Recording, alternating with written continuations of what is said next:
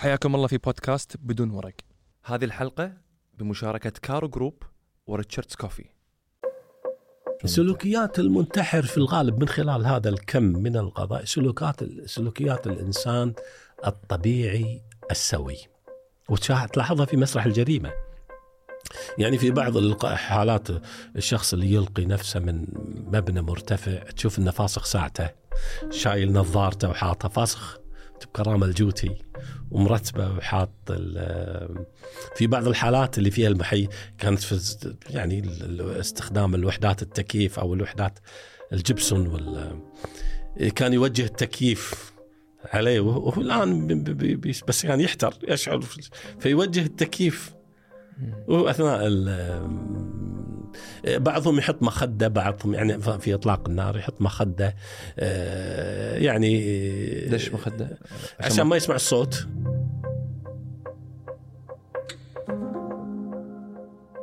مساء الخير. اليوم حلقتنا كانت مع اللواء المتقاعد الدكتور فهد الدوسري اللي قضى 45 عام في البحث والعمل في الأدلة الجنائية والكشف عن الجرائم. الحلقة اليوم مختلفة تماما لسبب أن التخصص نادر جدا والوظيفة مو وظيفة اعتيادية موجودة في المجتمع. فاليوم يعني من الأسئلة اللي إحنا كنا نسأل ولا سألنا الدكتور كيف يتم الكشف عن الجريمة؟ شنو موضوع الأدلة؟ شنو الدليل القوي؟ شنو الدليل الضعيف؟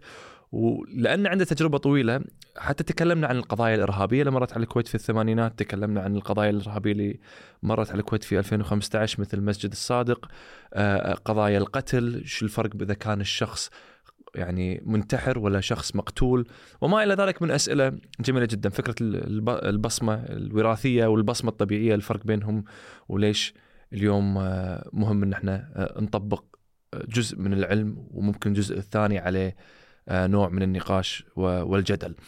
آه، مفاهيم وايد حلوة اليوم تم الكشف عنها وأيضا قصص كثيرة اليوم تكلم عنها.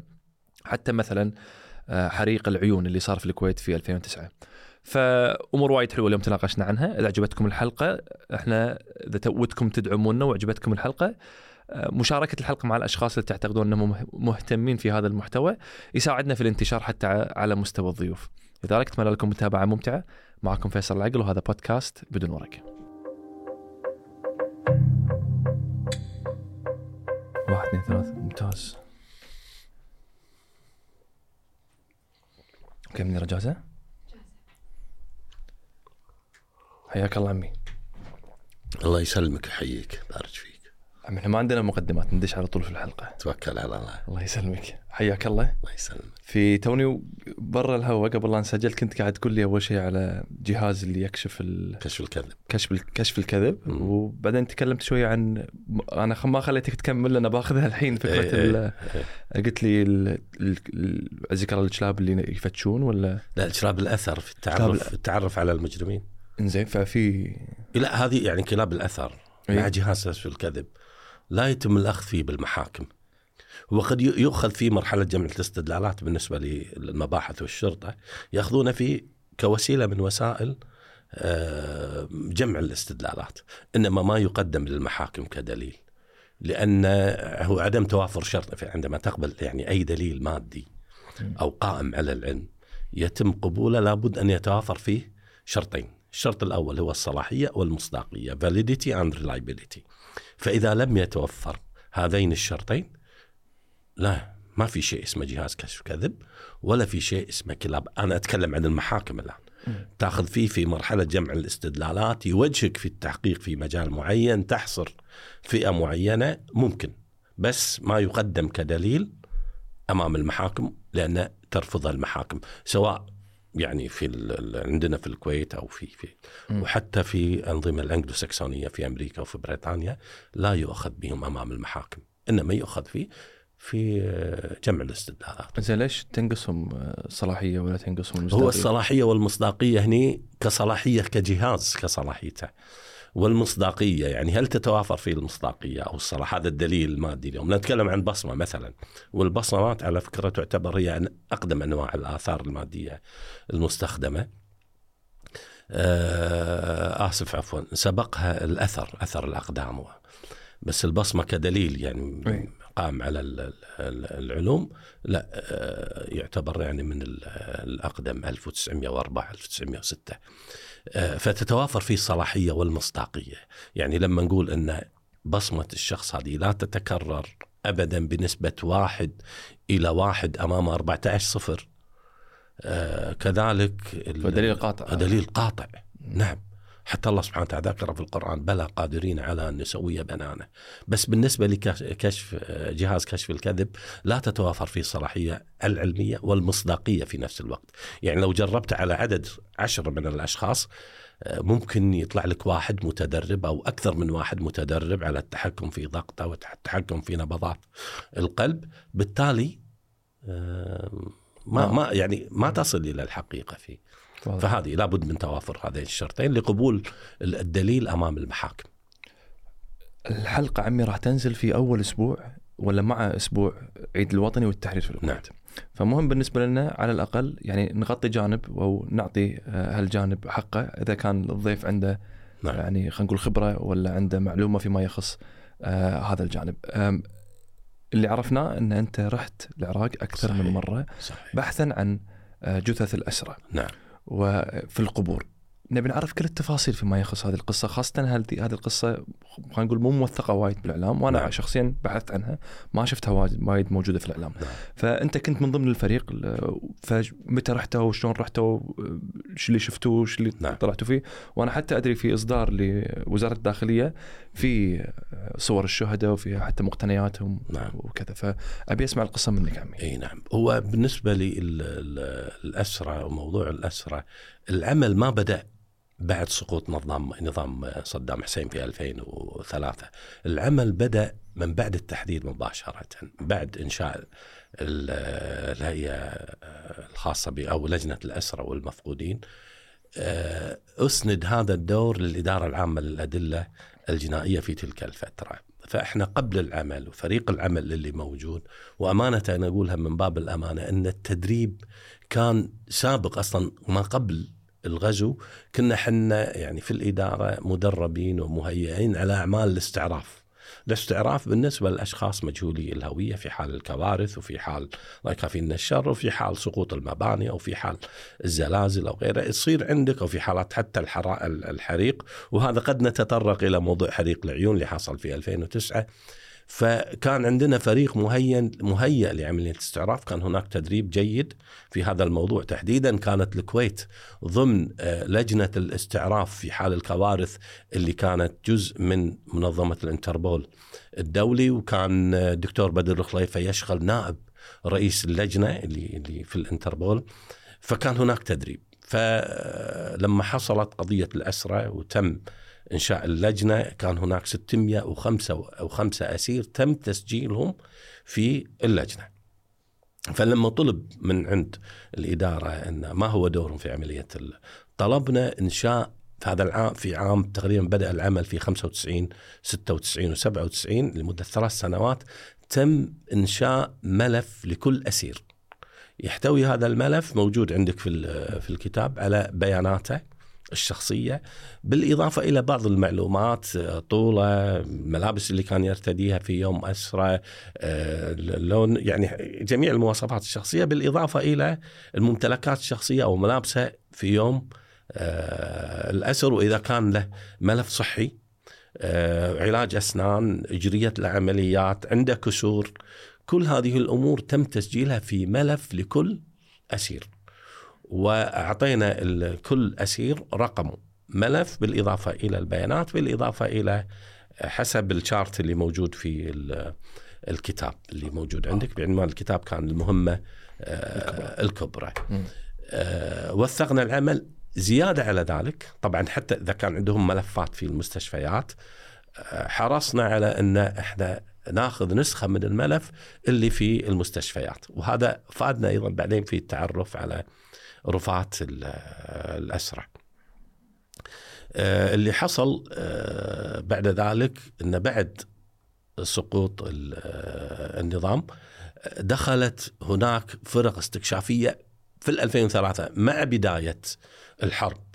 وكانت في مسألة إحنا كنا نأمل أن يكون هناك أحياء. طبعا الاستعراف يكون الأحياء أو المتوفين ما عندنا. لأن قد ممكن يأتي شخص ويدعي وهذا حصل.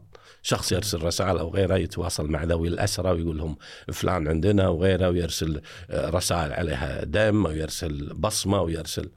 فكانت في يعني في تلك الفترة في سبيل الحصول على فأنتم أصلا داشين ما تدرون وينهم بالضبط ما تدرون. إحنا لا ما دخلنا الآن. اللي دخل فرق استكشافية أيوة. من جهات أخرى في فدخلت الفرق ما تدري وينهم. ما, ما كان في معلومة قبلها ما جات المعلومة طبعا.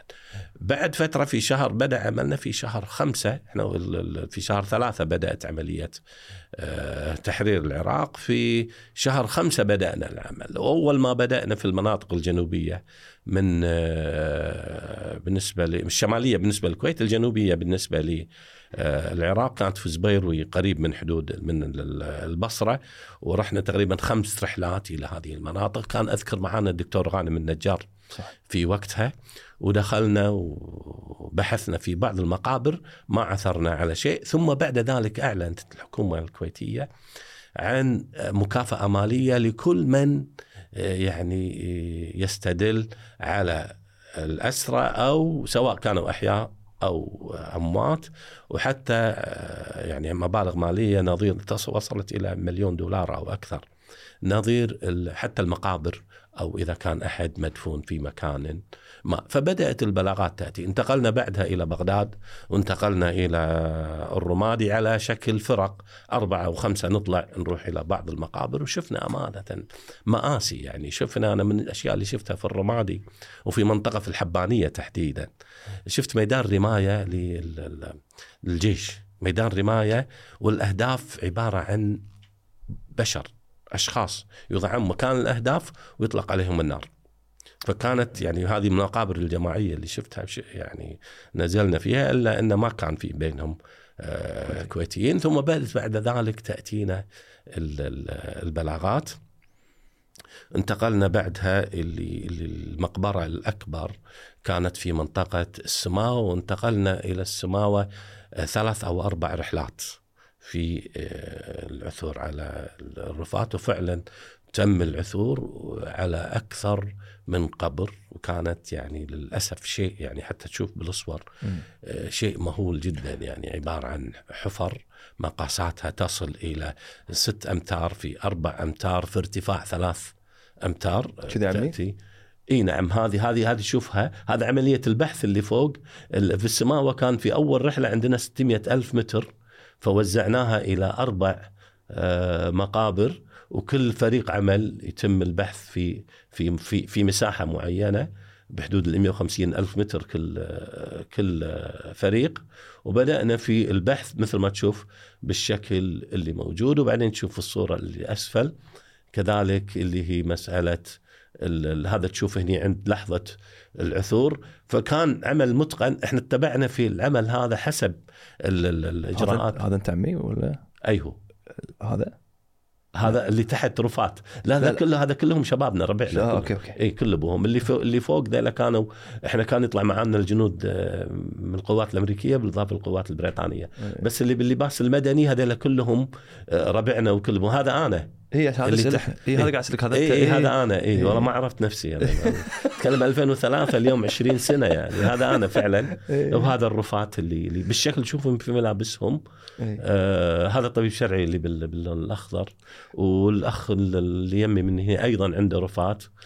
فطريقتنا كنا ما, ما ان نعثر على الرفات حتى نبدأ بإحاطة الرفات وتحديد مكانه بالضبط حتى لو كان في أحد يمه ما يختلط. مع بالتالي كنا حريصين إن نرفع بطريقة علمية منظمة يعني ما كنا آه نرفع مجرد آه الرفع مثل ما يفعل البعض وبعدين يقول لا لا كنا نرفع بطريقة متقنة وهذا قاعد أقول هذا من التدريب اللي اللي, كان موجود اللي سبق يعني من قبل الغزو بس ما كان لي ما كنا نعلم أصلا ان في غزو ولا بيصير في اسرى ولا بس إيه. كنا مدربين على أعمال الاستعراف بشكل عام. ولما صار يعني أدى الفريق مهمته حسب البروتوكول المعمول فيه في هيئة الامم المتحدة. يعني يبنى البروتوكول مال هيئة الامم المتحدة في الاستعراف على الأشخاص في حال الكوارث وطبقناه تطبيق عملي على المكان اللي موجود. فتشوف ما أن نجد حتى تشوف يعني استخدامنا لأدوات التنظيف. هذه لكنس كل ما حول نبغي على العظام. فقط ثم بعد ذلك ينقل الرفاة بال يعني مع المقتنيات اللي موجودة معها فهو مقابر جماعيه عمي. كانت مقابر جماعية. أنا أذكر في قبر اشتغلت فيه في ثلاثة وتشوف هذا الموقع يعني هذه لما أقول لك في بحدود 600 ألف متر هذا الموقع وهذه المقابر اللي كانت بشكل إن في واحد من المقابر كان في بحدود 43 شخص ذكور وإناث. للأسف يعني بشكل وكان الجميع مطلق عليه النار. وكان بعضهم وعثرنا على قيد بعضهم مقيد اليدين بعضهم عليه عصابة على موجودة في الأصور وموثق العمل وتم نقله إلى هيئة الأمم المتحدة وإلى يعني بذل في جهد كبير أمانة. الإدارة كان لها دور كبير في الموضوع. هم رحمة الله عليهم قتلوا ويا بعض كلهم. نعم. اي كان قاعد أقول لك ينزلهم في في المقبرة بعدين يتم إطلاق النار عليهم وبعد ذلك يتم آه، يعني في نفس الوقت بعد يلقى آه، الرمل وال يدفنون في آه، مقابرهم. هذا مدير الحالي هذا اللي وعيد العوهان مدير الأدلة الجنائية الحالي. نعم. عمي لما أنتم شفتوهم يعني هو مو شيء طبيعي أنت رايح بالنهاية في العراق أول ما فتحت العراق يعني ما ما كان في تهديد ما كان في خطورة عليكم أنتم؟ بلى كان في تهديد وكان في خطورة. لذلك كان إحنا نروح كان معنا ثلاث حمايات. في حماية لصيقة من الجيش الكويتي. كانوا معانا يطلعون مسلحين معانا بالإضافة إلى الجيش الأمريكي والجيش البريطاني أيضا كانوا نعم. يقومون بدورهم في حماية الموقع من الخارج. بالنسبة للجيش الكويتي كان مقا... يعني حماية لصيقه آه، معانا. وتعرضنا يعني تعرضنا في الرمادي. كنا أربعة وكان معنا تلفزيون الكويت. كنا أن نقتل يعني لكن بفضل الله سبحانه وتعالى استطعنا الانسحاب من الموقع بدون أن يعني اللي اللي حصل أنه فقط سرق من عندنا الكاميرات مالت آه، التلفزيون كاميرا أو كاميرتين. تم وإحنا أثناء خروجنا وانسحابنا كان الجيب اللي معنا جيب مكشوف قاموا بسحب الكاميرات. هجموا إيه. عليكم يعني ولا كان هجوم ما تطور إلى إحنا سحبنا بهدوء وكان كنا كان معنا سلاح بالإضافة إلى أن آثرنا لأن العدد إحنا إحنا ست مع التلفزيون كنا آه، بحدود أربعة من الأدلة ومعنا تقريبا بحدود ثلاثة من التلفزيون واثنين جنود أمريكان يحرسون. فبالتالي كان العدد بحدود العشر أشخاص. الأشخاص اللي فوق ال شخص.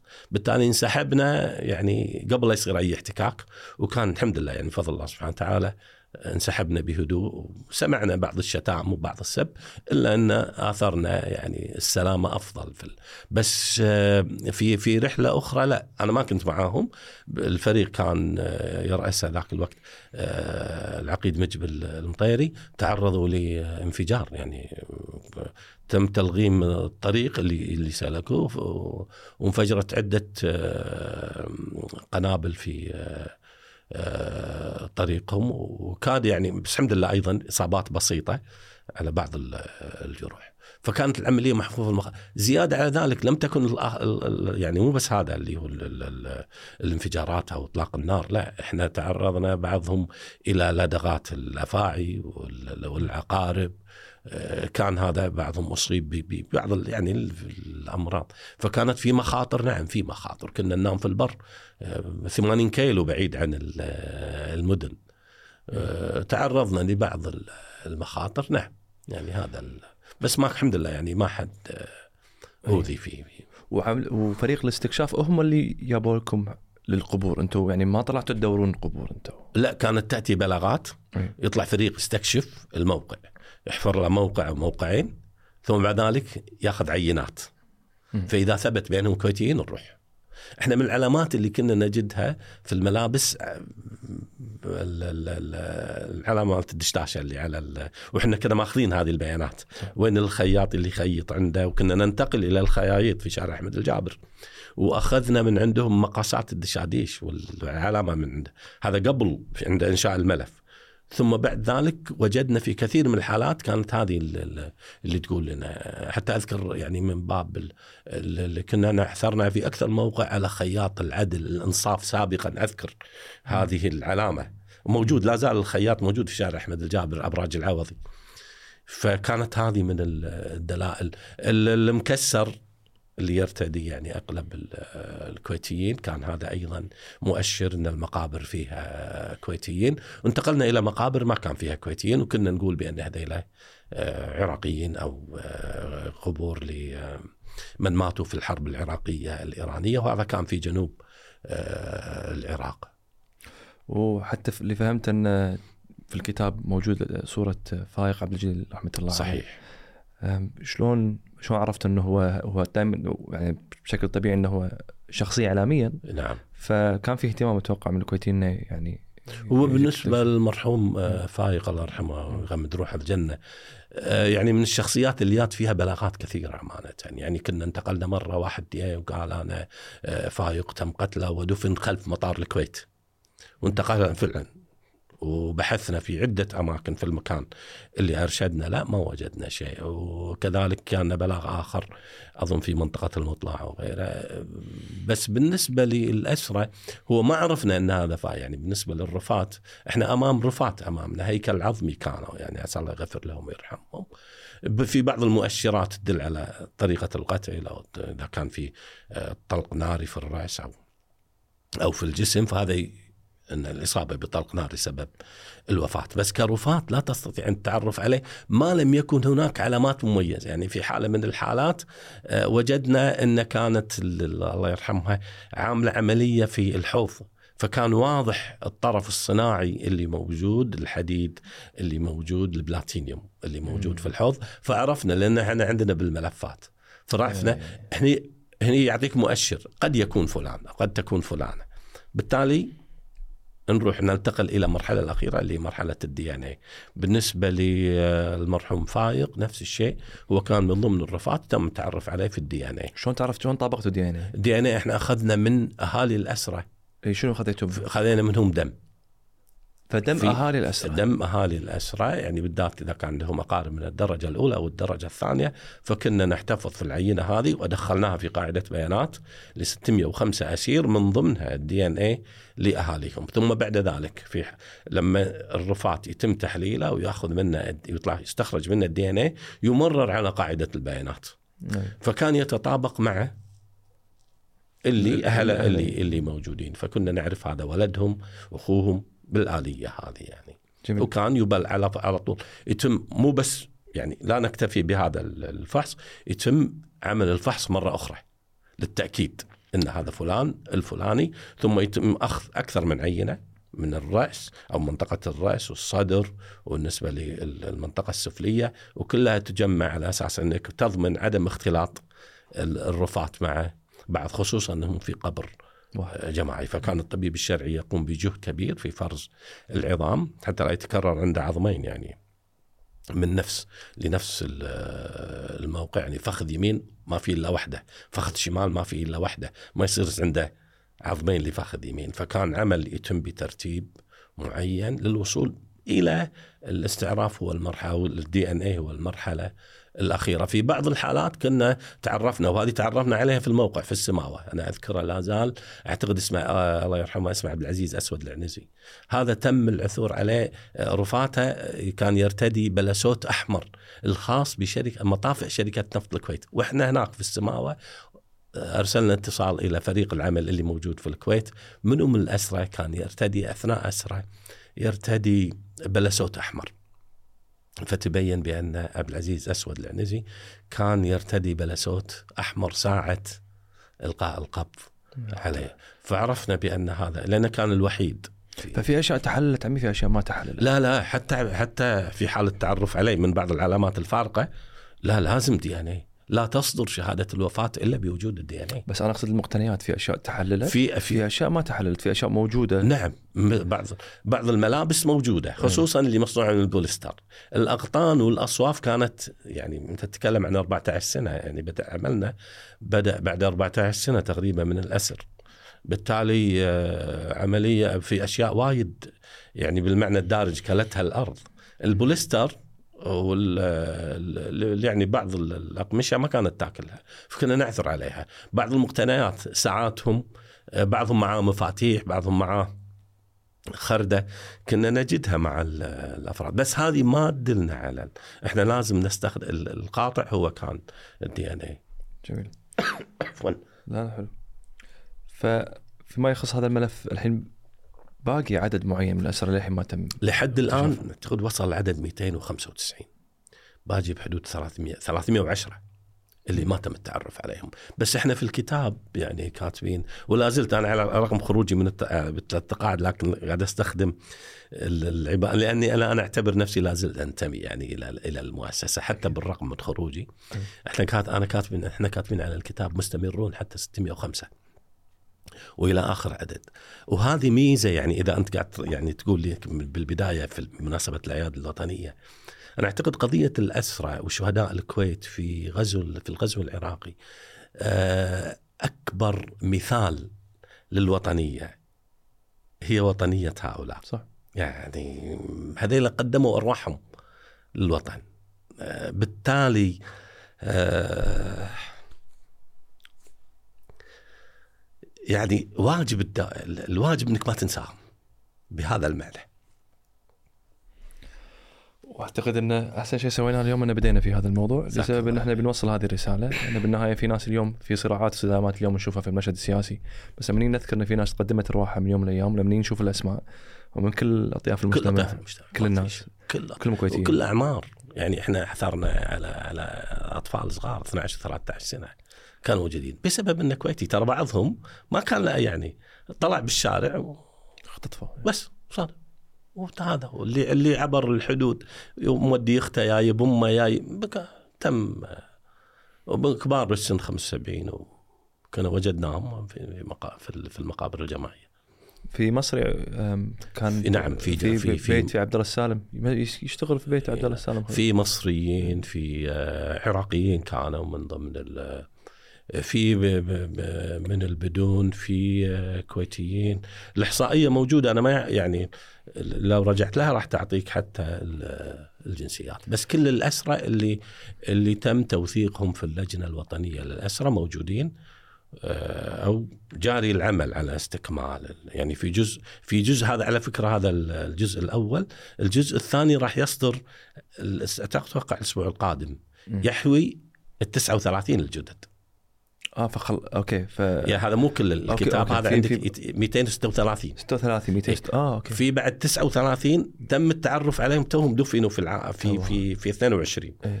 فبس في بعد بايد بعد باقي بعد ليس 605 قاعد أقول لك تم إيه. التعرف عليه 295 إيه، ف- بعد باجي 310 310 إيه باقي. طيب دكتور إحنا الحين نبي ندش في صلب الموضوع فيما يخص عمل الأدلة الجنائية. نعم. وعشان نقسم الحلقة إلى أكثر من قسم إحنا حاطين في بالنا أكثر من موضوع نتكلم عنها. بدنا نتكلم عن العمل نفسه بدنا نتكلم عن القضايا المشهورة اللي مرت بالكويت ونبي نتكلم آه، حتى عن آه، تاريخ الأدلة الجنائية. فبنبدي من مكان معين في تاريخ الأدلة الجنائية على مستوى المنطقة. قبل العمل المؤسسي ان اليوم الادله الجنائيه تتبع وزارة الداخلية نعم. قبل هم كان في نوع من الأدلة الجنائيه نعم.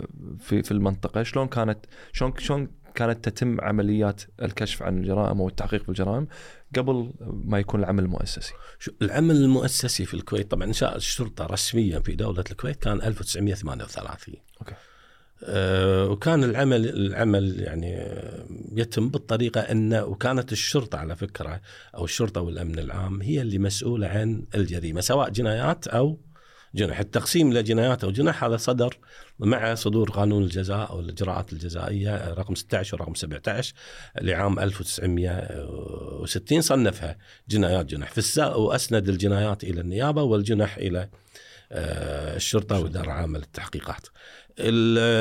ما سبق ذلك كان لا كانت الشرطة هي مسؤولة عن كل شيء. بالنسبة للبحث الجنائي طبعا كان هناك عدة طرق في مسألة البحث بس أنا إذا إذا كاختصاص أنا أتكلم عن البحث العلمي أو البحث الفني في ال- الموضوع بالنسبة للكويت المخاطبات الرسمية كانت في 1954 كتاب أرسل الله يرحمه نائب رئيس الشرطة في تلك في عام في في مايو 1954 الشيخ سعد العبد الله رحمة الله عليه.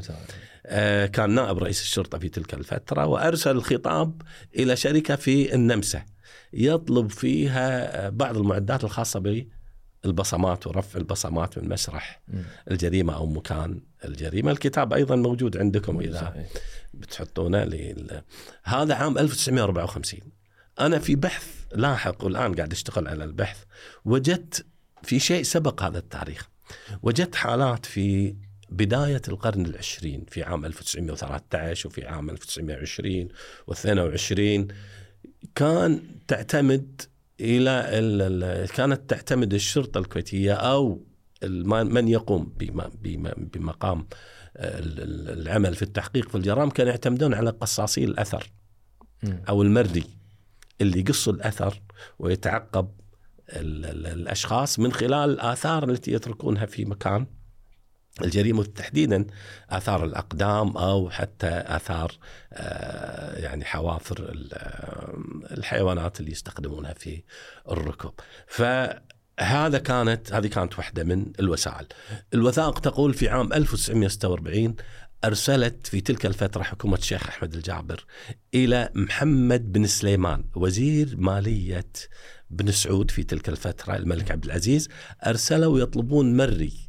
في عام 1946 زادت عمليات التهريب من الكويت للمواد التموينية في تلك الفترة. بعد الحرب العالمية الأولى كانت سنة البطاقة يسمونها وكانت الحكومة في وقتها توزع على ال- الأهالي بعض المواد التموينية علشان لأن الوضع ما كان صحيح. يعني فكان البعض يقوم بعملية تهريب شلون الآن نعم. عندنا تشوف المواد التموين تباع في الخارج نفس الشيء فطلبوا من محمد بن سليمان أن يرسل لهم شخص مردي وهذه يذكرها ال- في- ديكسون يذكرها في كتابه الكويت وجاراتها. وسكن عنده شخص هم اسمه محمد بن سليمان المري. الشخص لما حضر واختلف مع في تلك الفترة في مع الجمارك أو المالية إنه كان يطلب 250 ربية في الشهر. كان اختلفوا معه على 50 أظن أو المهم ما اعطوا 3000 ربية في السنة فجلس ثلاثة أيام وقعد عند آه، ديكسون. ديكسون في ضيافته ثلاثة أيام ثم آه، غادر آه، كذلك أم سعود في الكويت آه، آه، 40 عاما في الكويت عندها كتاب تذكر فيه أنها تعرضت للسرقة سرقة مجوهرات من عندها. وتم آه، كذلك يعني آه، طلب مري وتعقب أثر المجرمين. ال- ال- ال- الشيء الجميل أن وجدت وثيقة من ال- الم- ال- من الوثائق البريطانية وأعطاني إياها الدكتور هشام العوضي عوضي. قابلتوه هني صح. وأرسل لي أمانة هذه واحدة من الوثائق اللي اشتبه في عام 1937 في 18 3 1937 اشتبه في مطعم في مدينة الكويت يبيع لحم قطاوة للزبائن فانتقل في تلك الفترة رجال الشرطة آه، كان يرأسهم الشيخ آه، رحمة الله عليه الشيخ عبد الله الخليفة. أرسلهم إلى المطعم فشافوا شعر في الأرض. شالوا العينات لاحظ هذا هذا عمل فني بحت. وأرسلوه إلى الدكتور ستانلي. اللي هو؟ طبيب في مستشفى الأمريكاني بس عنده ميكروسكوب. حلو. وأرسلوا له وسألوه سؤال هل هذا الشعر يعود لهذا اليوم هذا هذا من أعمال إحنا نسميها المختبر البيولوجي يقوم في هذا العمل. صح. ففحص لهم الشعر في تحت الميكروسكوب وهذا في 17 في 18 3 1937 وقال لهم بأن هذا يعود إلى قطط. خابر درب الزلق حسين أو- يبيع لحمة سلام نف- نفس يعني في نفس ال- ال- الحال هذه هذه من الأمور ولو أن اليوم فيها يعني شو نقولها فيها لكن هذه توثق عمل. صح. توثق عمل عندك عمل فني تقوم فيه في في الكويت. بالإضافة إلى قضايا أخرى آه، كان أيضا الدليل الفني أو آه، كان له دور فيها. أنا حصرت على 1900 وكان يختلف على فكرة اذا حتى من باب نافلة القول نقولها. كان آه، في- في مناطق أخرى في شمال الجزيرة العربية آه، وفي بادية آه، الأردن وفي بادية العراق كانوا يستخدمون طرق في الإثبات تختلف عن طرق الإثبات في البادية الجنوبية في المناطق ال- الجنوبية. كان في بادية الشام بادية الأردن بادية العراق وأعتقد حتى بادية الشام يستخدموا ما يسمى بالبشعة. وكانت تكتب فيها تقارير إلى عام 1963 في الأردن. إن البشعة انه يجيب المحماس أو يجيب المنقاش مال ال- اللي يحمسون فيه القهوة أو معدات القهوة اللي في البادية ويسخنها شخص يسمونه المبشع. ثم يأتي بالمتهمين أربعة أو خمسة ويطلب منهم أنه يقومون بلعق أو لحس المحماس. زين. اللي يلزق لسانه هو الجاني. في فيلم البيضة والحجر كان شفته إيه، أحمد زكي إيه. بنفس الآلية اللي يلعق السكين أو هذا هذا هذا طبعا لو رجعت إلى التاريخ هذا كان موجود في في عصور كثيرة في في يعني الأدلة مرت في عدة مراحل عصر القوة والانتقام والقوي ياكل الرجيج في في تلاها بعد ذلك عصر ال ال الآلهة وهذا الاختبار إنه يبون المتهمين يختبرونهم. منها انه يربطونهم يدينهم ورجلهم ويقطونهم في البحر أو في الأنهار. إذا غرق فالآلهة انتقمت من عنده من هذا متهم هذا قال جاني. وإذا طفح له هذا الآلهة نجته في الموضوع. آلهة العدالة عند المصريين يحط يجيبون المتهمين ويعرضونهم أمام آلهة العدالة ثم بعد ذلك تنطق الآلهة بأن هذا فلان. بس هني كانوا الفراعنة يحطون شخص داخل وينظر من خلال شخص يعني إنسان وينظر من خلال عيون التمثال إلى الأشخاص ويقرأ لغة الجسد ويحدد الشخص بعد ذلك ثم ينطق باسم الم... هذه كانت من الطرق اللي اللي تستخدم. جاء بعد ذلك عصر الأدلة القانونية وأن الجريمة لا تثبت إلا بدليل محدد. الحمد لله يا معود. بعد ذلك بس هذه أيضا كان في بالنسبة للدليل المحدد هذه اللي كانت تقول بأن الاعتراف هو سيد الأدلة. فبالتالي لابد أن يعترف الشخص. زين عشان يعترف أي كانت المحاكم في محاكم التفتيش في أوروبا عندهم غرف ملحقة في المحكمة نفسها يجيبون الشخص ويعرضونه إلى التعذيب إلى أن يعترف.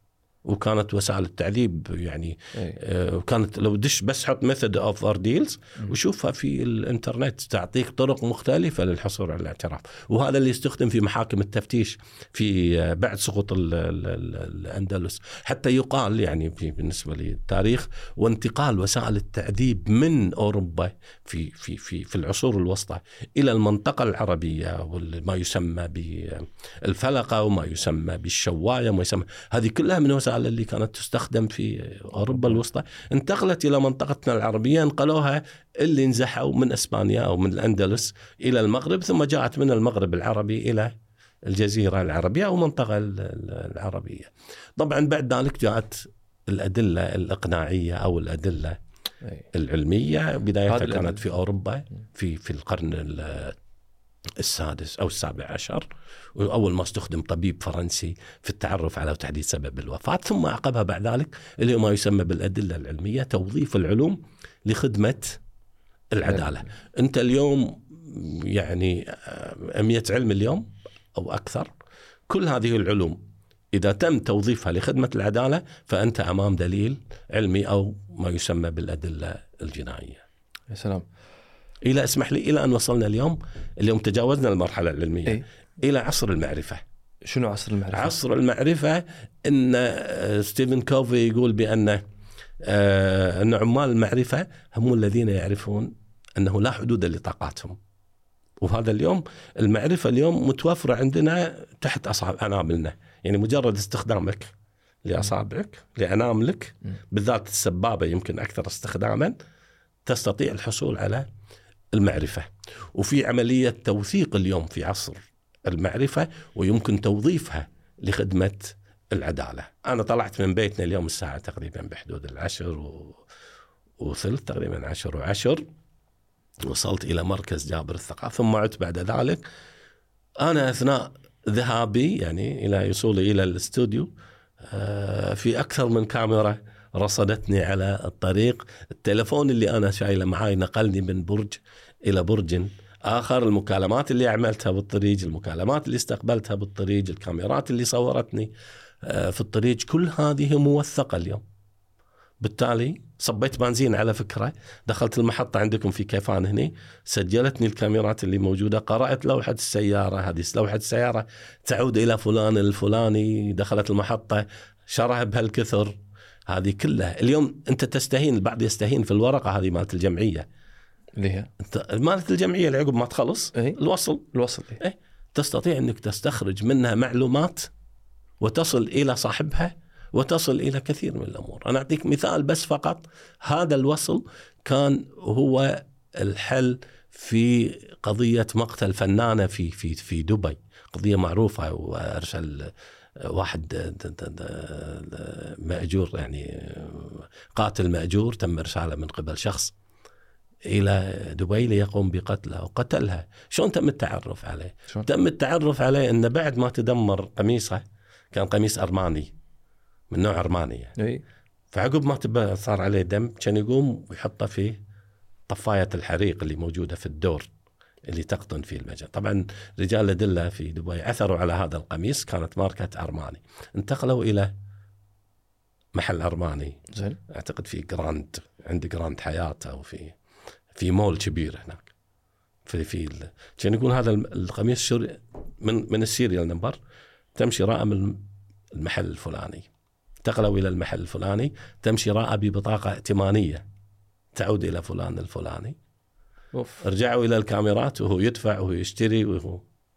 فتم رصده وتم إلغاء القبض عليه. هذه هذه يعني من الأمور في عصر المعرفة وغيره. كثير من قضايا قضية انفجار مسجد الصادق بالكويت من خلال الكاميرات اللي موجودة وقضايا انفجار اسطنبول الأخير. مم. واللي قبله أيضا. كلها من خلال الكاميرات اللي اللي اللي موجود. هذه معلومات موجودة توثقها. الناس قد تستهين. قاعد أقول لك هذا مال الجمعية في رقم البطاقة في الشريط في يعني في بعض القضايا تحتاج تعرف شنو شرع اي الحين عمي بندش في دام ذكرت الموضوع القضايا دشيت في موضوع القضايا إحنا بنكمل وتكلمنا إحنا عن التاريخ. لما نتكلم عن القضايا التاريخية اللي مرت على الكويت على الأقل وأنت كنت وقتها موظف في صحيح الأدلة الجنائيه فكان حتى عندك اطلاع مباشر على هذه القضايا وأغلب القضايا اللي عم نتكلم عنها الحين. نتكلم في البداية ناخذ الموضوع بشكل تاريخي متسلسل فنقدر نبدي في أول حادثة إحنا بالنسبة لنا ندخل فيها تفجيرات السفارة الأمريكية والفرنسية في 83 وبداية سلسلة من التفجيرات في الكويت في الثمانينات. إيه. ممكن ندش في هذا الملف أول التفجيرات اللي صارت بالكويت. هو شوف بالنسبة للانفجارات اللي صارت في الكويت أنت لو رجعت إلى التاريخ لوجدت بأن بفضل الله سبحانه وتعالى يعني كان كانت قضايا ال- الإرهاب في الكويت هي قضايا انعكاس لوضع خارج الكويت وفي تلك الفترة يعني في بعض في مرحلة المرحلة ال- ال- يعني ال- ال- العروبة وال- والقومية العربية وال- والثورة الفلسطينية والفلسطينيين في لبنان وأوضاعهم انعكس ذلك عفوا على الكويت. وحصل عندنا بعض الانفجارات كانوا وراها المنظمات تبع يعني ال- ال- ال- الفلسطينيين. ثم انتقلنا بعد ذلك إلى مرحلة أخرى في الثلاثة وثمانين أو بالثمانينات حرب العراقية الإيرانية وانعكس ذلك على الكويت أيضا في ال- الموضوع هذا الموضوع تحديدا. ف ال 83 حصل سبع انفجارات في 13 12 1983 استخدم فيها كمية كبيرة جدا من المتفجرات وكانت كلها من السي 4 بالإضافة إلى استخدام سندرات ال- الغاز وكميات كبيرة من البنزين جالانات ال- البنزين في سبع مواقع منها السفارة الأمريكية السفارة الفرنسية ومنها أيضا نادي أمريكي ناديين. واحد سكن جمع سكني الأمريكان وفي نادي الأمريكان في سلوى وكذلك برج التحكم محطة شعيبة آه، بالإضافة إلى مطار الكويت نفس اليوم. عند برج المراقبة. نعم سبع سبع أذكر. نفس اليوم. اي كلهم الساعة 10 صباحا. أنا أذكر وقتها كنت قاعد عاين قضية في منطقة الجمارك في الشويخ وأنا موجود سمعت الانفجار. ثم بعد ذلك سمعت الأصوات. فانتقلت على طول الإدارة وتم توزيعنا. والميزة يعني في هذه الإدارة إن عملها آه، علمي ومنظم في نفس الوقت. يعني في نفس الوقت تم توزيع إلى عده فرق كل فريق ينتقل إلى موقع من المواقع. أنا رحت وقتها يومها إلى مطار الكويت وعاينت فيه أو كان المدير أذكر آه، وكيل وزارة السابق الفريق ناصر العثمان. كان هو وقتها عدل. مدير ال- المطار وأذكر كان موجود قمنا بال المعاينة. في تلك الفت في بعدين ما طولت يعني العملية خلال أيام تم إلقاء القبض على طبعا الخيط الأول إن عثرنا في محيط السفارة الأمريكية على أصبع. من الشخص مو انتحارية العملية كان انتحاري. انتحارية. عثرنا على أصبع. من هذا الأصبع بالإضافة إلى حددنا نوع السيارة. اللي مستخدمة في التفجير كانت نساف. من رقم الشاصي توصلنا إلى مالك السيارة. طلع عندنا رعد مفتن عجيل وعندنا بصمة.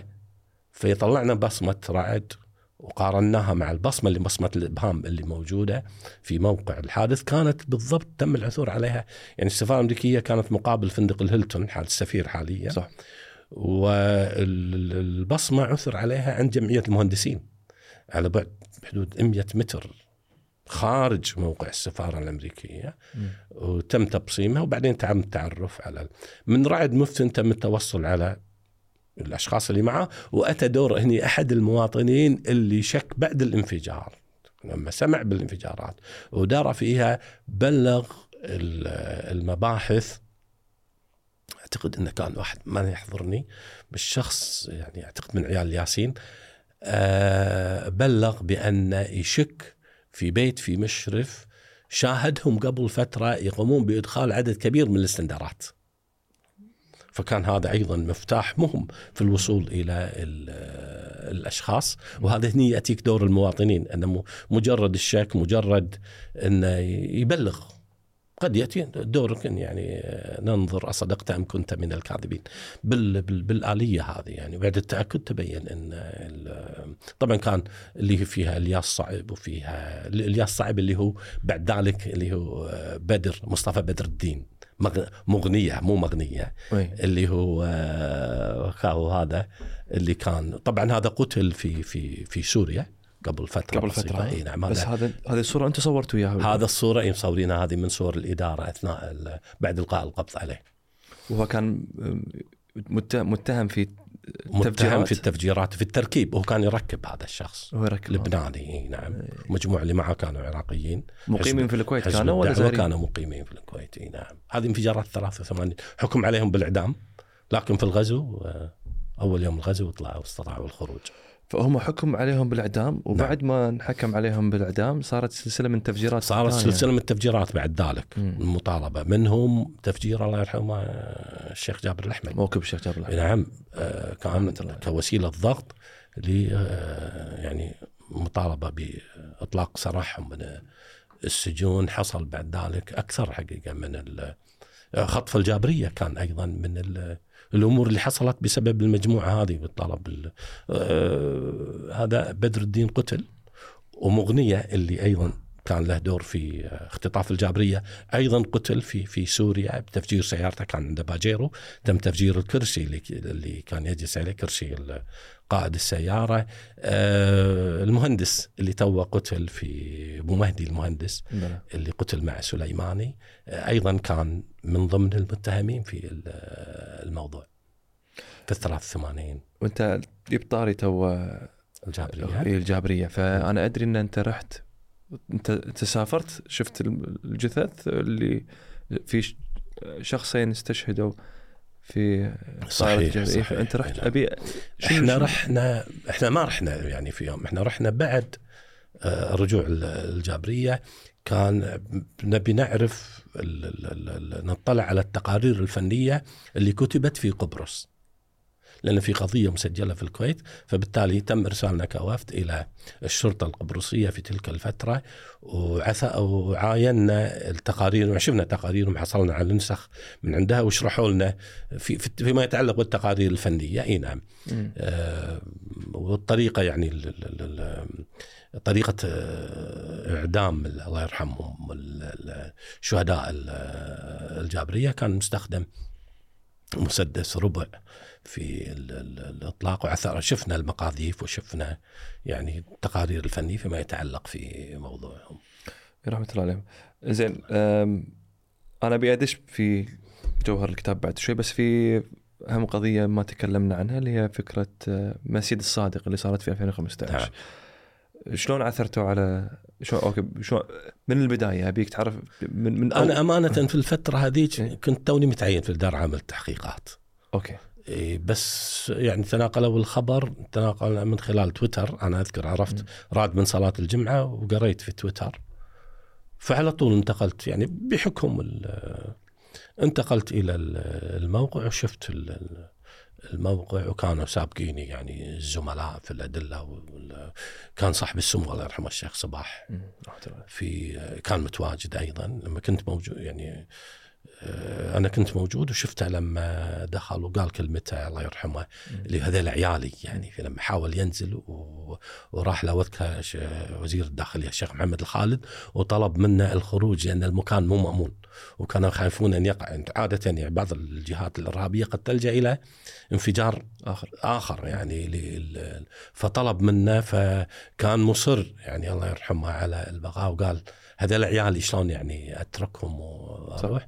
إلا أنه يعني بعد إصرار رحمة الله عليه خرج من وغادر الموقع شفنا أمانة يعني الشهداء في في في الموقع وطريقة القتل. إنما يعني بشكل مختصر الكاميرات هني في هذه القضايا لعبت دور. المسجد كان مراقب بالكاميرات وكان في كاميرات وصورت الشخص يمكن حتى نشر في نشر اي اي في الوسائل تعرفت الحين أوكي الحين أنا. بس تم تحديد السيارة أو تحديد شو اسمه الكاميرات الخارجية اللي مو في المسجد أوكي. لأن وقت صلاة جمعة والشخص كانت سيارات معدودة يعني في فلما دخل السيارات وتم رصدها أي. إلى أن وقفت عند شو اسمه وتم رصد اللوحة خلاص هي هو عمل الأدلة بشكل عام عمل البحث الجنائي ترى هي مسألة الاستعراف مسألة التعرف. م. أنت أما تتعرف على شخص تتعرف على آلة تتعرف على مكان تتعرف على يعني هي آلة ومكان وجاني ومجني عليه. هالاطراف هذيلا؟ إذا تعرفت على واحد فيهم تستطيع أنك تحل القضية. مجرد لوحه السيارة الآن بس. بس انتهت. الشخص اللي كان قود السيارة غادر الموقع. أي. صاحب السيارة أنا أعطيتها إلى فلان الفلاني تعال يا فلان اللي معك أي. فكانت يعني بال بال بالآلية هذه. وهذه هذه اليوم الكاميرات أنا قاعد أقول اليوم هو الطرح المستقبلي لل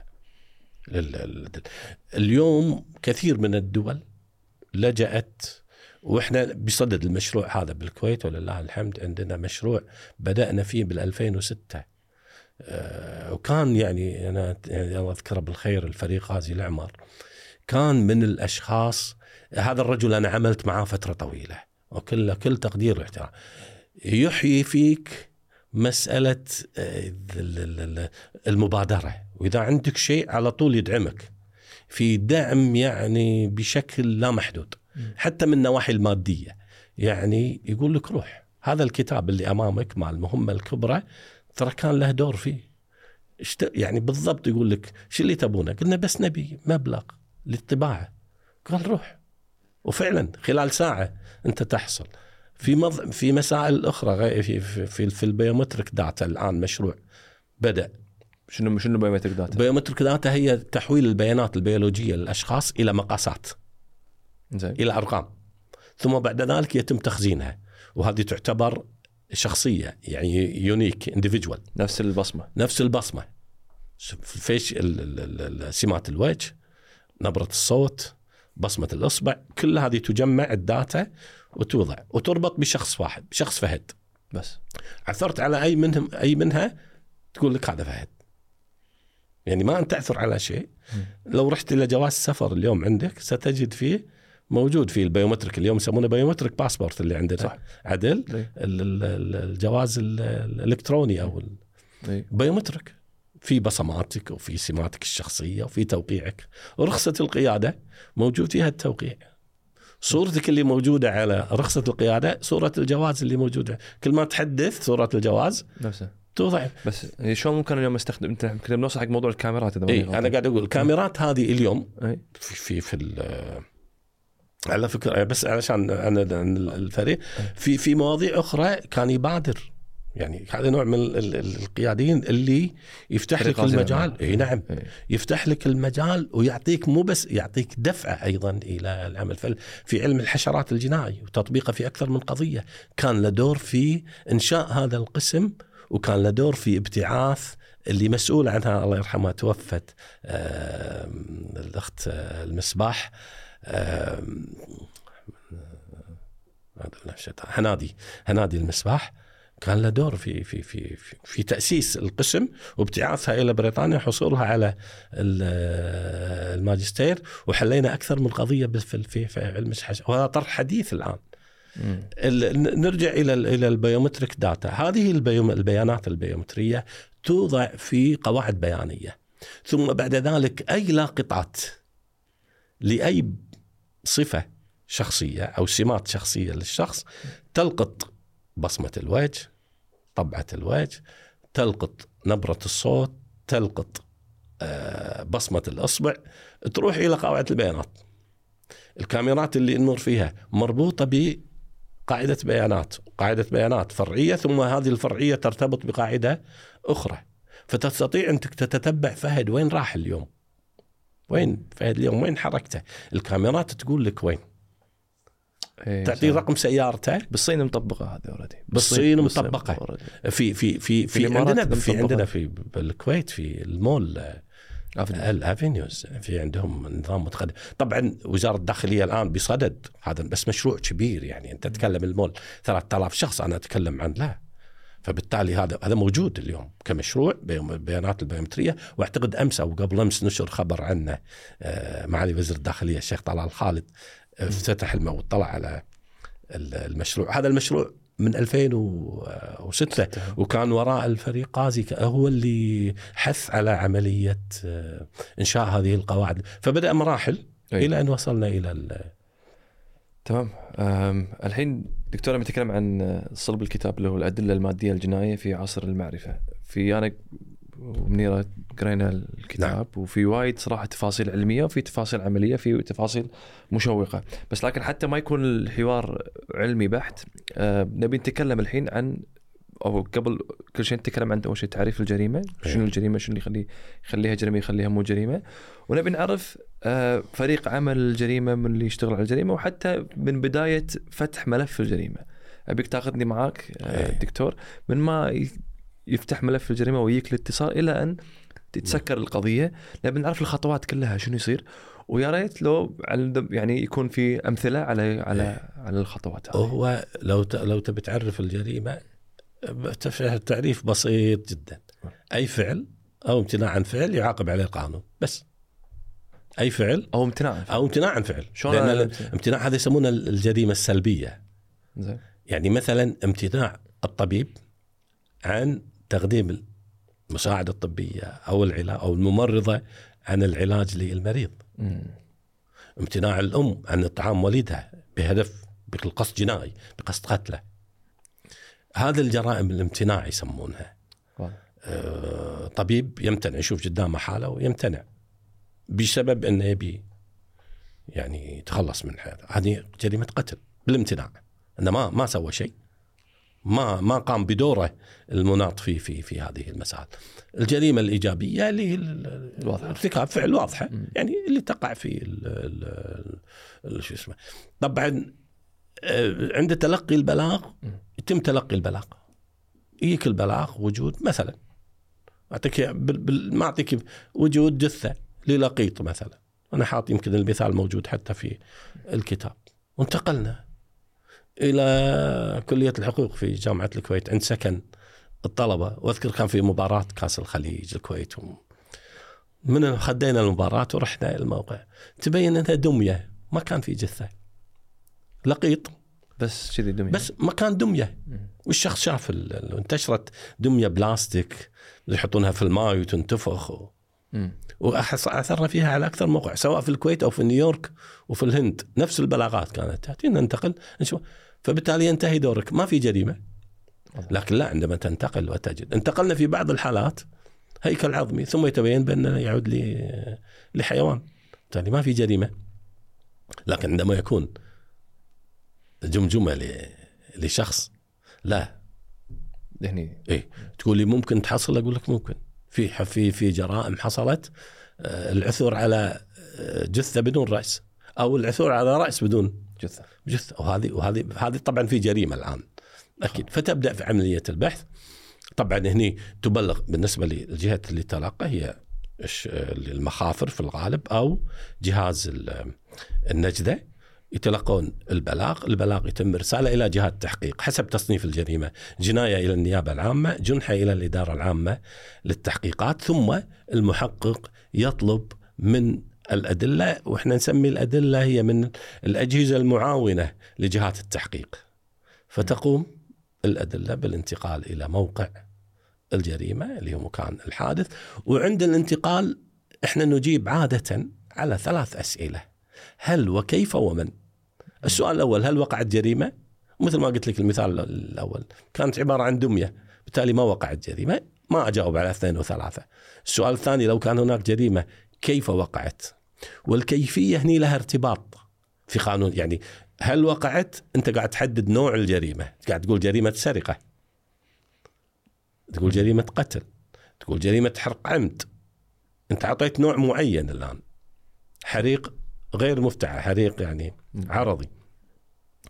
فتجاوب عليه. فاذا اذا غير مفتعل هذه مو جريمة. إذا غ... لا جريمة. إذا مو إذا غير مفتعل. أو عفوا اذا إذا حريق عادي طبيعي. حريق حريق عادي قد يكون إنه نتيجة لخطأ.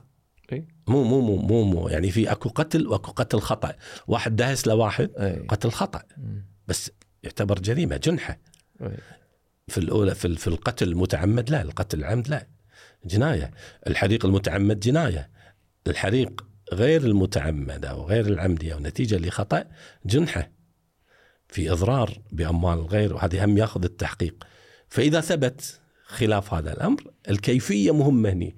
أحيانا تنتقل إلى يقول لك حريق مثل حريق العيون أعطيك مثال. أي. كنا في بد في الليل لما انتقلنا وكان حقيقة يعني واحد من ال- القضايا اللي حصل في سبتمبر 2009 من القضايا يعني ذات الطبيعه يعني لأول مرة أنا أنتقل. وما ما أحب أثير المواجع لأهالي ال- بس كان فعلا يعني انتقلت أول مرة أشوف هذا التجمع من الأشخاص اللي اقارب لهم قادرين يدشون. وزين يعني إن الشرطة قامت بتسكير ال- الموقع لكن بسبب عدد الضخم من ال- المتوفين والمصابين كان له أثر أمانة. حتى انتقل رئيس مجلس الوزراء في تلك الفترة الشيخ ناصر المحمد انتقل إلى موقع غير وزير الداخلية غير الوكيل وغير ال... انتقلوا إلى موقع ال- ال- الحادث. كنا في في الليل نعتقد أو في. حصل في خيمة عرس. كنا نظن بأن بسبب البوفيه اللي موجود. عمي بس حق المستمع اللي خارج الكويت اللي ما يعرف هذه نعم. القضية وهي هي هي شنو فكرتها؟ هي هو هو حريق إي. حصل في في إي. في عام 2009 حصل بسبب آه وهو ما نبي نعرف النتيجة بس هو شنو الحين شنو اللي صار أنت اللي صار انتقلنا إلى حريق حريق في عرس اي في عرس إي. ووجدنا 36 امرأة من من من خمس سنين إلى 75 عام موجودين جثث يعني في في موقع الحريق. تمام. آه غير اللي تم نقلهم إلى المستشفيات. ذاك اليوم صارت كل مستشفيات الكويت استقبلت هذه الحالات. عدد كبير أصيب في في الموضوع. طبعا ارتفع بعد ذلك عدد القتلى إلى 59 تمام. شخص أو أمرأة كلهم آه إناث. إحنا كنا في البداية في الليل نظن انه قد يكون من البوفيه اللي موجود أو التوصيلات الكهربائية اللي موجودة. طبعا الساعة وما بالليل ما نقدر نعاين خاصة انه حريق وظلمة والآثار بالليل وهو حريق أصلا بالتالي كل شيء أسود فتنظرنا إلى الساعة ستة ونص الصبح بدأنا معاينة أخرى ليثبت لنا خلاف هذا الأمر وأن الحريق مفتعل الحريق مفتعل شلون أثبت؟ أثبت لنا من خلال معاينة إي شلون؟ بداية الحريق بالإضافة إلى أن آه، في خادمة آه، أتت إلى ال- ال- الضابط ال- ال- وقتها العقيد حماد العنزي كان يعاين الساعة ستة ونص الصبح. عفوا. حلو ف فقالت له وذكرت اسم. اشرب معي راحتك نعم. دكتور. بالعكس إحنا ما عندنا هوا ولا برنامج بهوا فما ورانا شيء. فقالت له أنا شفت ماما وسمتها باسمها إي. اللي هي المتهمة جات البارح ومعاها بطل وشفتها قطت شيء هني ثم انتقلت إلى س- إلى عند البيت وقطت البطل. وعادت مرة أخرى ولعت. فانتقل إلى الموقع قال وين البطل؟ قطته وين فيه؟ قالت له فوق المظلة. والله غريبة. فصعد فوق كان يلقى بطل. أكوا جلف في كمية لا زال فيه فتح البطل ولا فيه. كمية من البنزين تم اغلاقه والتحفظ عليه. أساس يتم معاينته بعد ذلك وتم العثور. فهني إحنا نتكلم عن هل وكيف. كيف هني تحولت من قضية. إحنا كنا بداية حريق. آه، بالتالي كان مسجل جنحة. تحولت من جنحة إلى جناية. القتل العمد وفيها سبق إصرار أيضا فيها ترصد في ال- الموضوع. بالتالي هي يعني ش- ال- المتهمة حكم عليها بالاعدام فالكيفية لاحظ الكيفية هني مهمة جدا.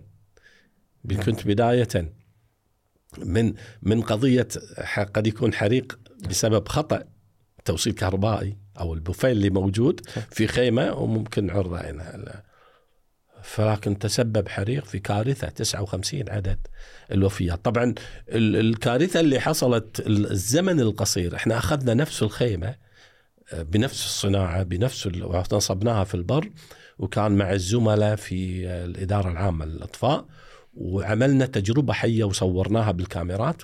خلال 59 ثانية كانت الخيمة محترقة بالكامل. 59 ثانية قسناها بالكاميرات 59 ثانية.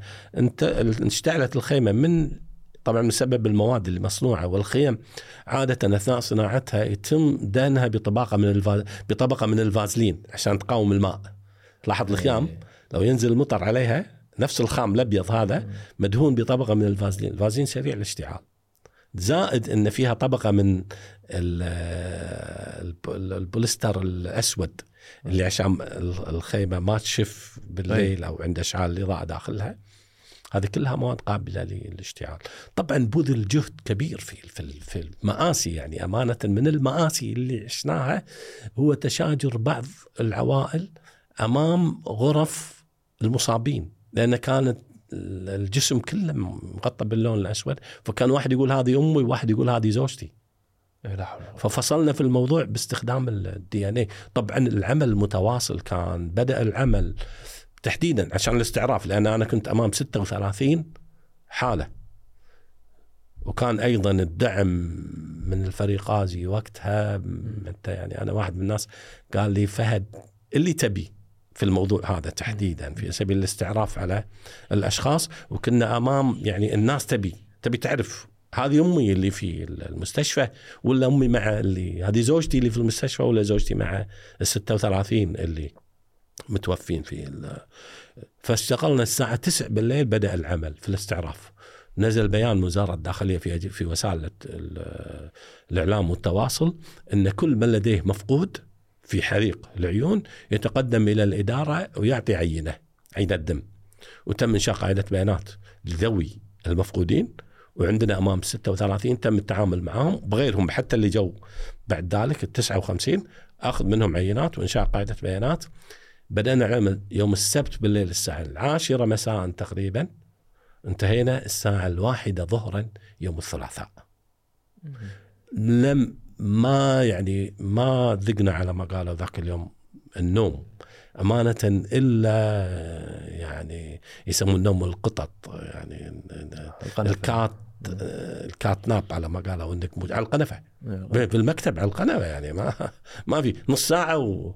ويا ويلك إذا سكرت التلفون. آه، لأن كانت فعلا يعني الناس تتصل. انشانا مركز اتصال. نستقبل اتصالاتهم. وكل واحد يتم التعرف عليه على طول. تصل رسالة أو يتم الاتصال. كان فريق يعمل خلية نحل.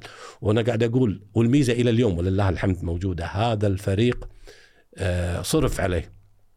وتعب عليه يعني أنت تتكلم عن فريق تم تدريبه يعني في أمريكا في بريطانيا في ألمانيا في هولندا في آه، ألمانيا في دول كثيرة مدارس المختلفة هذه إيه. وهذه كانت من السياسة في, في, في الأدلة الجنائية تحديدا هذه المدارس تعطيك بعد ذلك آه، خلطة أو تعطيك مدرسة آه، متميزة عندك. آه، الأقدم في المنطقة. عدد حوادث وجرائم حصلت ما حصلت في المنطقة.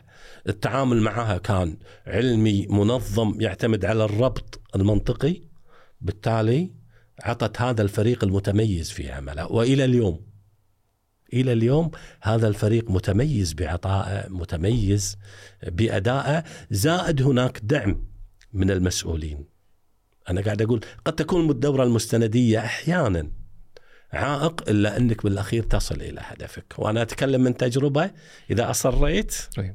تصل إلى هدفك وإلى مبتغاك. نصيحتي للزملاء اللي موجودين إذا عندك هدف معين لا تتعب واسعى وراه ويونك أشخاص وايد يساعدونك في الوصول إلى هدفك.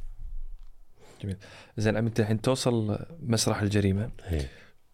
كيف يتم التعامل مع مسرح الجريمة؟ شنو أول شيء تشوفه في مسرح الجريمة؟ أنت عينك وين تروح؟ طبعا هناك من يقوم في فريق قبلك يقوم. اللي هو من يتلقى البلاغ وأجهزة النجدة والدوريات. لو رجعت إلى أي دورية اليوم من الشرطة راح تجد عندهم الشريط الأصفر. فأول شيء يقومون فيهم ويعرفون أهمية مسرح الجريمة يقومون بعملية تسوير الموقع. أنا بس بس من باب إحنا ثلاث أسئلة قلنا هل وكيف؟ السؤال الاخير من؟ من؟ من اللي هو الفاعل. بس هذا. روح. أنا بس أرد إلى مسرح إيه، إيه، إيه، يصور المكان إيه. ثم بعد ذلك يأتي الفريق ليعمل. الفريق حسب نوع القضية ويختلف من قضية إلى إلى أخرى فتختلف الخبراء بحسب نوع الجريمة. الطبيب الشرعي في جرائم القتل لازم ينتقل. في حوادث الحريق خبير حرائق في حوادث الانفجارات شخص متخصص انفجارات. ينتقلون إلى الموقع مع ضابط مسرح الجريمة اللي يقوم بعملية تصوير المكان وإثبات الآثار، بس لما تقول لي أساس العمل في مسرح الجريمة أقول لك عادة عندما ننتقل إلى مسرح الجريمة نبحث عن كل ما هو ليس من طبيعة المكان. يعني لو يتني الآن اللي موجود هنا اللي مو من طبيعة المكان هذا المسبح أنا أشوفه اللي اللي صح. اللي موجود. مو يعني بال ال- شو اسمه أنا ما أدري. لا لا صح. أنا عندي مسبح بس مو مو حاطه على بس آه، أول مرة يطلع آه، لا. بالحلقة اي إيه، زين. زين. عادة يطلع في المقدمة بس. إيه، إيه. بس صدق صح. فهني في طبيعي هذا يعتبر مسرح جريمة مرتب. يمكن هذا إحنا مرتبين. الثاني. اللي موجود هني بس هذا مني أنا أنا حاطه بالموقع. اللي الشيء اللي ليس من طبيعة المكان. الطارئ على اللي تشعر فيه بال... في مسرح غير منظم في مسرح مرتب ومنظم في مسرح جريمة غير منظم. غير منظم وهو اللي يخليك تركز. شو يعني تعمل ما يسمى بإعادة بناء مسرح الجريمة ال reconstruction of crime scene تعيد الأشياء إلى أماكنها. أماكنها أو إلى طبيعتها. شوف في, في إحنا نعتمد في عملنا. على ثلاث قواعد رئيسية قواعد علمية. لذلك هو علمي منظم ربط منطقي. المفتش عمر المهندس عمر. علمي منظم ربط منطقي. تعتمد على هذه هذه ال- الثلاثية. من خلال ثلاث نظريات.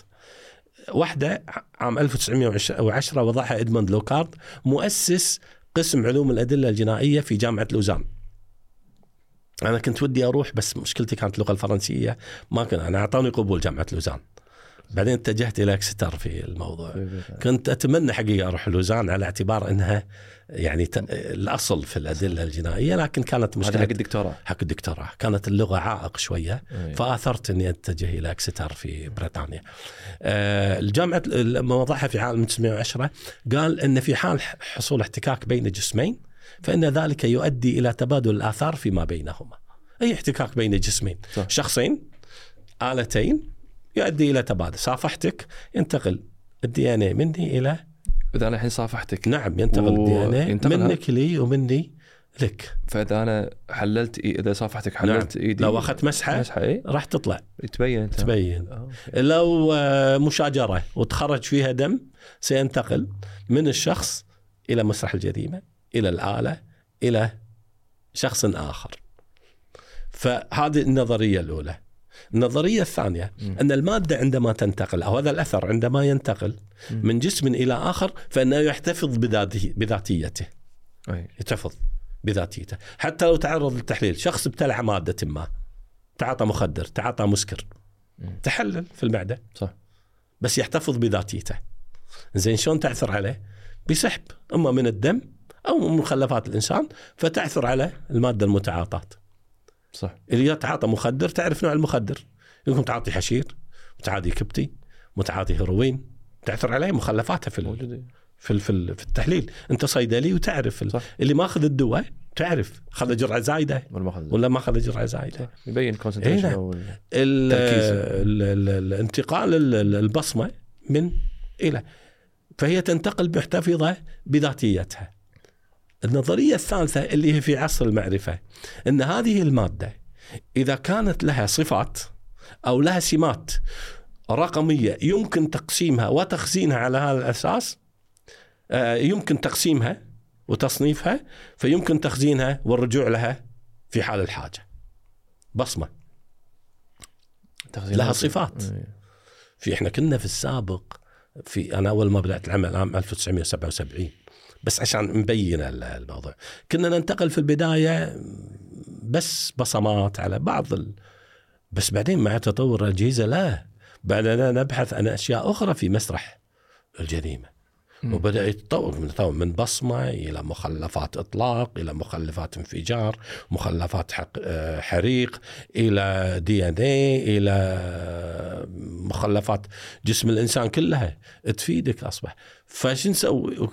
في البصمات بدأت الكويت الدولة في دول الأولى في دول الخليج في أخذ بصمات السكان في وقت كانوا يقولون هذا ضد حقوق الإنسان والله الله يرحمه منصور إبراهيم في عام 1985 بدأ المشروع تبصيم مليون بصمة قاعدة بيانات وخزنها على قواعد البيانات وفتحت المدارس مع إصدار البطاقه المدنية، البطاقه المدنية وبصمات عشرية. وكان هي موجودة اليوم تستفيد منها لأمور مدنية مو لأمور يعني الناس تقول إنه جنائي، لا لا الجنائي هذا في حال الحاجة، لكن الحاجة المدنية أكثر اليوم لهذه الأمور، اليوم تسافر في مطارات العالم وفي كاهي ما أنا ماني قايل دبي وأبو ظبي. ما حد يستقبلك ما حد يختم جوازك عدل؟ لا. إيه، biometric biometric تحط جوازك مخزنين بطا... بياناتك المسبقة اللي ماخذينها منك مقسمة تقسيم identical أنت تحط الجواز يقرأ البصمة اللي موجودة يقول لك هذا فهد طف. يقرأ بصمتك ويقرأ بصمة الجواز. والفيشيال ويقارن مع قاعدة البيانات اللي موجودة عنده. يقول لك تفضل. جهاز.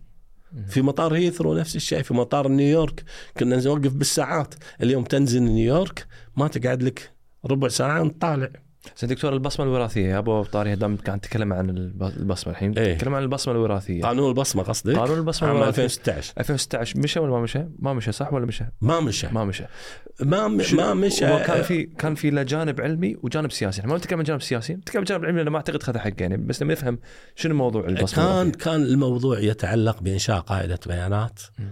للبصمة الوراثية والهدف منها هو الاستعراف على الأشياء احتفاظ بقواعد بيانية موجودة عندك للمواطنين والمقيمين في في في دولة الكويت وصدر قانون في ذلك آه، ما يحضرني رقم الآن في عام 2016 طبعا صار عليه كلام وصارت وتم.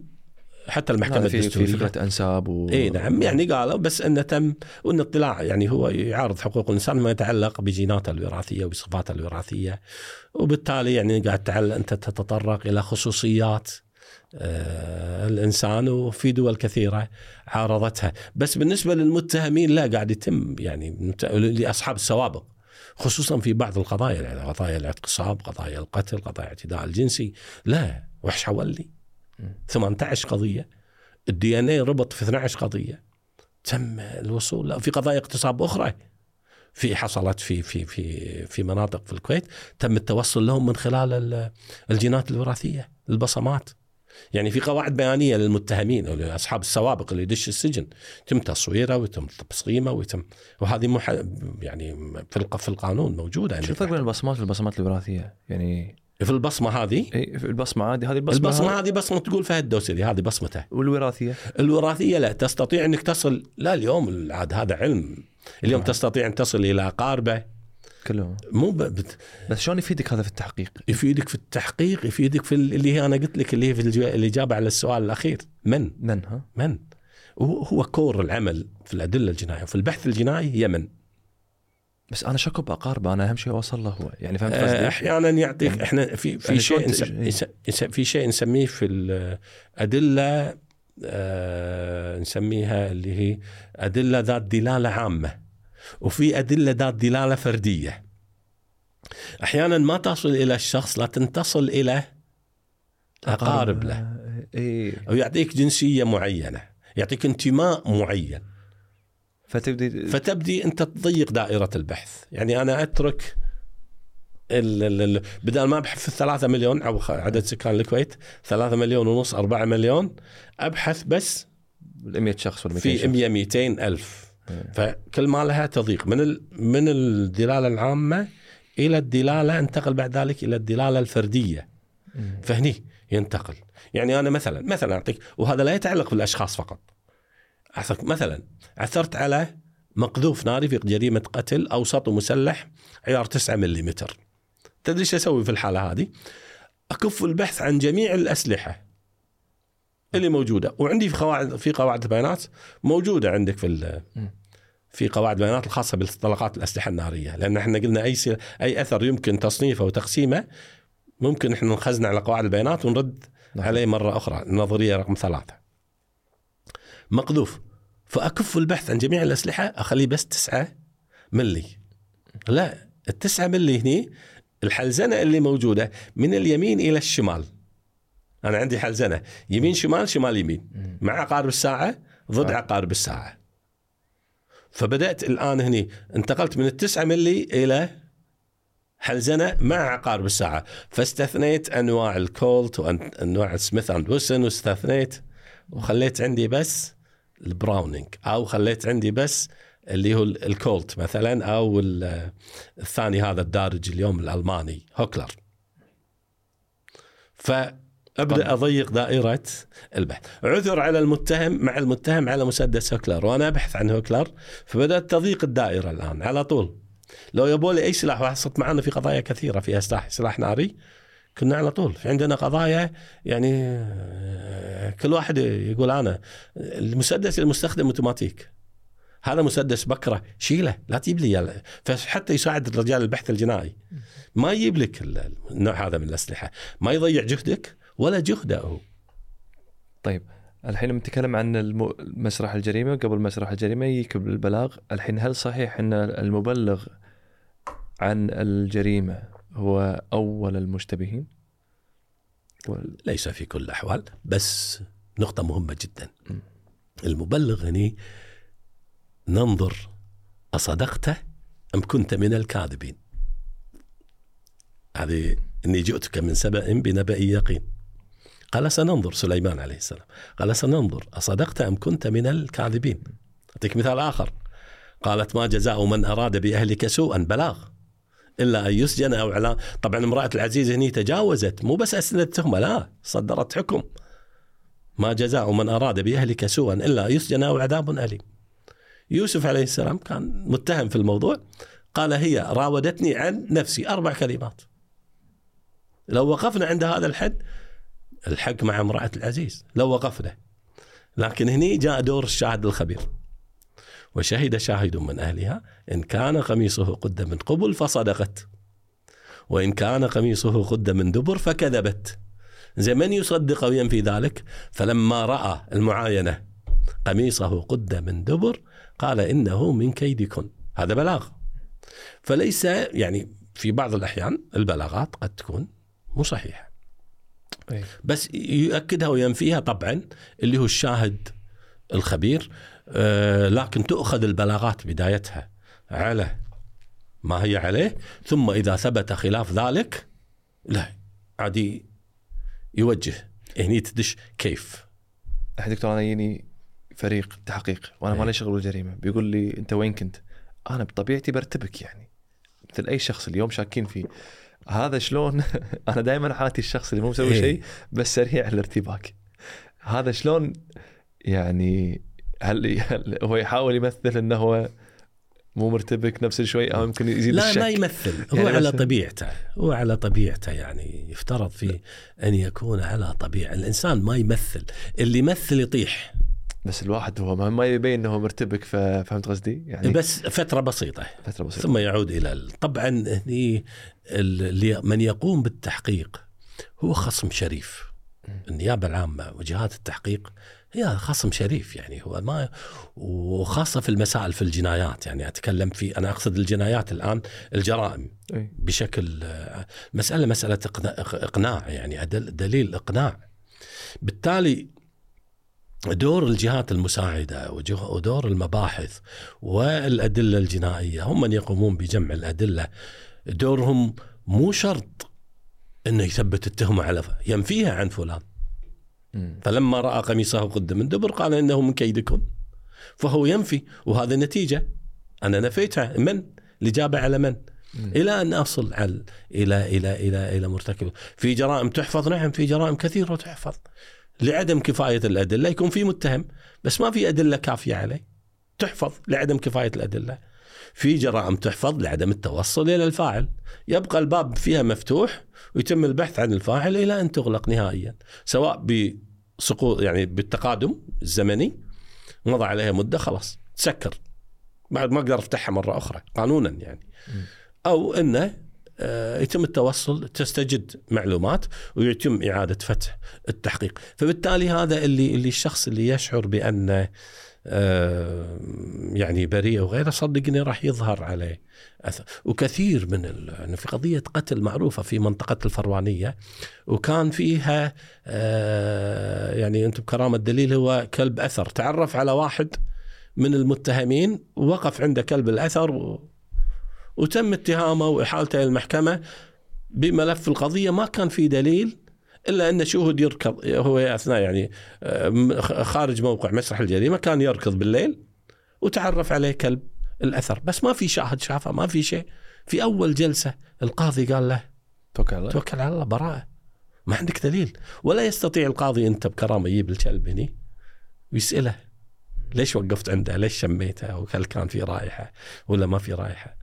فبالتالي المسألة و- والنيابة والتحقيق إذا لم يشعر بأن هناك على الأقل 70 إلى 80% عنده أدلة اتهام كافية ما يرسل الملف إلى المحكمة، يحفظها لعدم كفاية الأدلة. القاضي لا يحكم إلا ب 100% أمامه. انه عنده 100% متيقن وأي شك يفصل لو عنده شك 1% لا ما يحكم فبالتالي هني يعني هذه هذه موازين. يعني أنت لما تنظر إلى المسألة هي ليست مسألة خذوه فغلوه. لا لا ابدا. في بروسيسنج مهم جدا. يعني أنا قلت لك علمي منظم ربط منطقي. شنو آه، خلينا نتكلم عن الدليل. في يصير الدليل آه، يعني انواعه واقسامه يعني الشاهد يعتبر دليل. إذا واحد. يشهد. صحيح. خلينا نقارن الشاهد في ال... يعني خلينا نقول شنو أقوى دليل اليوم موجود؟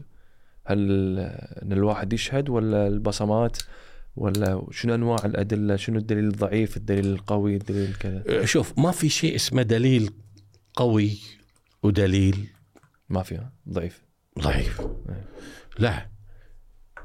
في اشرب ماي دكتور قبل كل شيء علشان تاخذ راحتك. ف...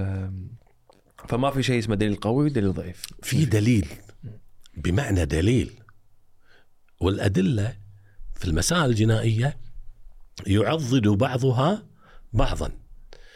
سمعنا إطلاق نار سمعت إطلاق نار. ثم شاهدت رجل يخرج من المنزل وبيده مسدس. وركب السيارة وحذف المسدس أثناء الطريق. هني تأتي عاد. وتم إلقاء القبض عليه بعد ذلك. يوم يومين. إنزين مو أنا. أنا عندي المسدس. إذا علي بصمة هذا واحد لفلان. مخلفات الإطلاق من المسدس على ملابسه على يدينا هذا رقم اثنين. دي إن اي الشخص على المسدس هذا رقم ثلاث ثلاثة. فهذه كلها أدلة يدعم بعضها بعضا يعطي الدليل يعني في التالي. غير اللي عنده دليل واحد مجرد الشاهد. إحنا حضرنا قضايا شخص كان خرج من المنزل وبيده سكين كلها مدممة ولا ملابسة عليها دم. أذكر القضية آه، وكان في حالة هستيرية. ما تاخذ منا ما لم نستطع أن ناخذ منه أي شيء. ما في. يعني في حالة هستيرية. تم واتهم في الموضوع. انتقلنا ورحنا عاينا الموقع هذا كان بالليل. وثم ثاني يوم أكملنا اجراءاتنا وبدأنا بفحص الملابس ومع فحص الجثة أعتقد القضية ماني ما خاب ظني موجودة في ال- كتاب. الكتاب مم. آه ثم أثرنا بعد ذلك على أشياء آه وجدنا أربع على الفانيله الداخلية أربع ثقوب صغيرة بشكل مربع على مع مع بقع دم لما شال الطبيب الشرعي الفانيله وجد أسفلها وخز. مم. بس بسيط على طبعا الشخص متوفي طعنا آه، في في في القلب في المنطقة العليا. الذيلة الأربع كانوا على منطقة البطن. وكان الدم وين منتشر؟ بشكل عام على الفخذين. وفي فخذ في جزء مغطى يعني في في دم أسفل الفخذ وفي جزء لا الفخذ الشمال كان كله دم. هني كان في مؤشرات تقول هذا مو قتل انتحار. بس نبي تفسير الآن لما أقول لك علمي منظم انتشار الدم بالشكل هذا وسبب وجوده على لا دائما نسأل الشيء الغير طبيعي ما هذا؟ لماذا هنا؟ لماذا بهذا الشكل بالذات؟ وهذا التفكير هو اللي يحثك على السؤال الشك. ما هذا؟ الدم ليش هني على اليسار؟ أكثر من على اليمين. لما رجعنا إلى وبدأنا بتركيب الملابس تبين بأن الشخص انتحر وهو في وضع جلوس التشهد. تعرف الإنسان اللي قاعد يتشهد؟ اي جالس. فطعن نفسه أربع وخزات على البطن ثم قام بالطعن على منطقة الصدر على القلب تماما. فدخلت السكين إلى مباشر على القلب. فبالإجابة الم- الفانيلة اللي كان مرتديها مغطية جزء من الفخذ الأيمن فنسميها منطقة محمية. انتشار الدم مع الأربع وخزات بعد العرض وتعراض الصور مع الطبيب الشرعي وفريق العمل. خلصنا إلى نتيجة بأن الشخص هذا اللي خرج هذا دخل البيت وشاف. وشاف أخوه اي موجود. قام سحب السكين بدون يعني تصرف الإنسان الطبيعي. اي وخرج وهو في حالة. هستيرية مو مستوعب إنه أخوه. فتم تسجيلها انتحار. وخرج الشخص ثاني يوم على طول.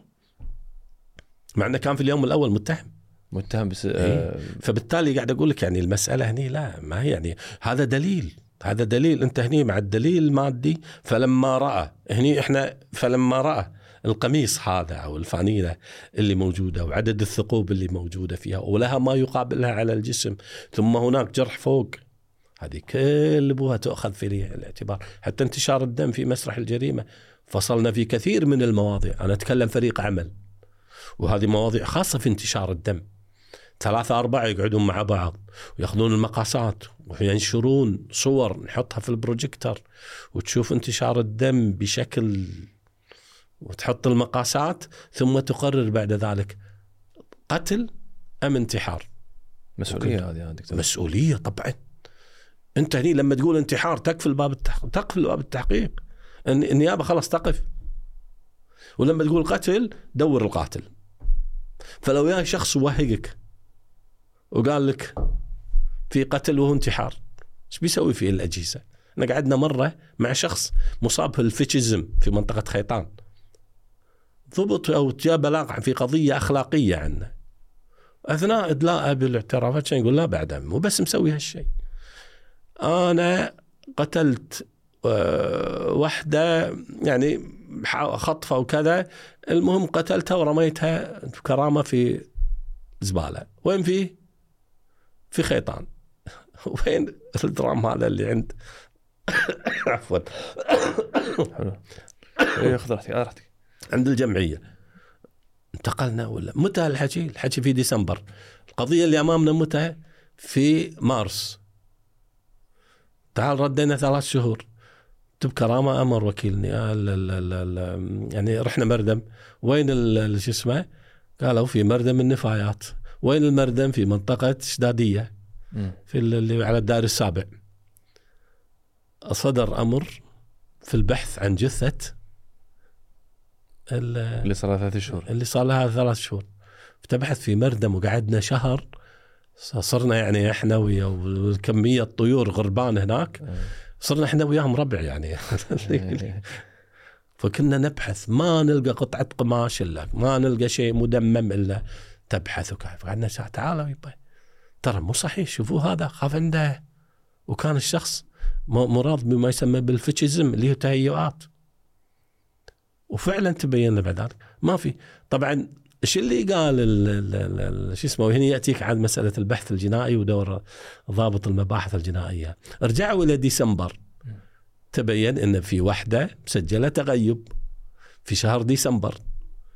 في أي تاريخ؟ 25 ديسمبر 26 يتوافق مع ما قاله المتهم. دورها الآن. عندها جهاز تلفون مغلق. ذكاء ضابط المباحث إنه كان متابع التلفون. اشتغل في شهر أربعة أو إحنا أثناء عملنا يعني بعد عملنا بفترة إيه. بسيطة. هذا بعد ما توقفنا عن العمل في المردم آه اشتغل التلفون. اشتغل التلفون هي بيتهم بخيطان إيه. ولا هي بفحيحيل. طلعت من حاشة معه واحد. إيه تعال أنت يعني شو كانت حية ترزق أنا بمسجل التقليب ما لها شغل. بس صادف الأقوال اللي قالها هذا الشخص توافقت مع ما جاء في الدفاع. فهني أنت أنا قاعد أقول هني هل وكيف ومن؟ هل هناك جريمة أصلا؟ لذلك البلاغات مثل ما تفضلت قد تاتي قد يأتيك بلاغ من هذا يزعجك يعني في إيه. إيه. حتى لو نفيته ما أنا اعتبر هذا جزء من العمل. الحين دكتور أنت تو ذكرت الشخص القضية سواء كانت جريمة أو شخص منتحر. إيه. شنو السلوكيات اللي ينتحر عادة قبل لا ينتحر؟ سلوكيات المنتحر في الغالب من خلال هذا الكم من القضايا سلوكات سلوكيات الإنسان الطبيعي السوي. وتلاحظها في مسرح الجريمة. يعني في بعض الحالات الشخص اللي يلقي نفسه من مبنى مرتفع تشوف إنه فاسخ ساعته شايل نظارته وحاطها فاسخ بكرامة الجوتي.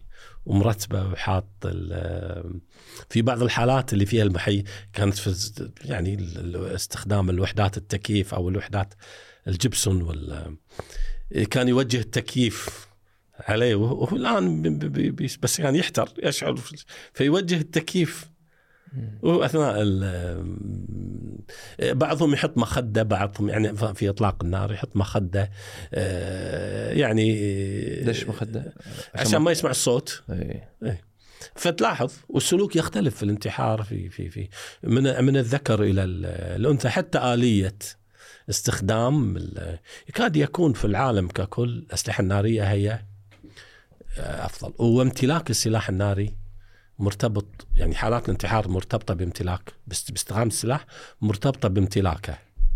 شو قصدك يعني إذا كان في سلاح عند الشخص يحوز يفضل إنه يستخدمه أفضل من يستخدم وسيله أخرى في أغلب الحالات. وهذا من خلال الدراسات ومتابعة هذا الموضوع. وتجد سلوك الإنسان السوي الإنسان طبيعي. الطبيعي في سواء من يعني في في الحال الانتحار. شنقا أو الانتحار في آه، مو شنقا هو خنقا آه، أو الانتحار من خلال الأسلحة النارية تشوفه يتصرف تصرف الإنسان السوي والإنسان الطبيعي.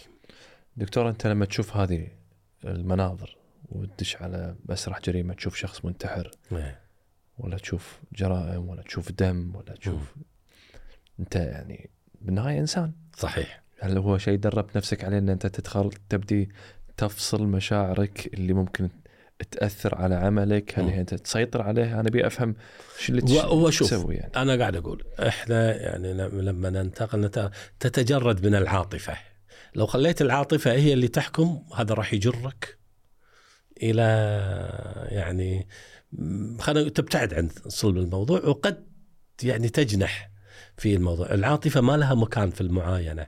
أحيانا نتعاطف يعني مع الأطفال في حال الاعتداء عليهم مع طريقة الطريقة البشعه المستخدمة إنما ما تخليها ما تخليها تقودك، اللي يقودك هو العقل والتفكير، وبعدين أنت عندك دور مهم جدا في هذه المسألة، وأنا أقولها الآن دام إنك أثرت هذا الموضوع أنا حضرت كثير من القضايا، أنا وزملائي أمانة يعني، حضرناها من البداية إلى حبل المشنقة في قضايا كثيرة.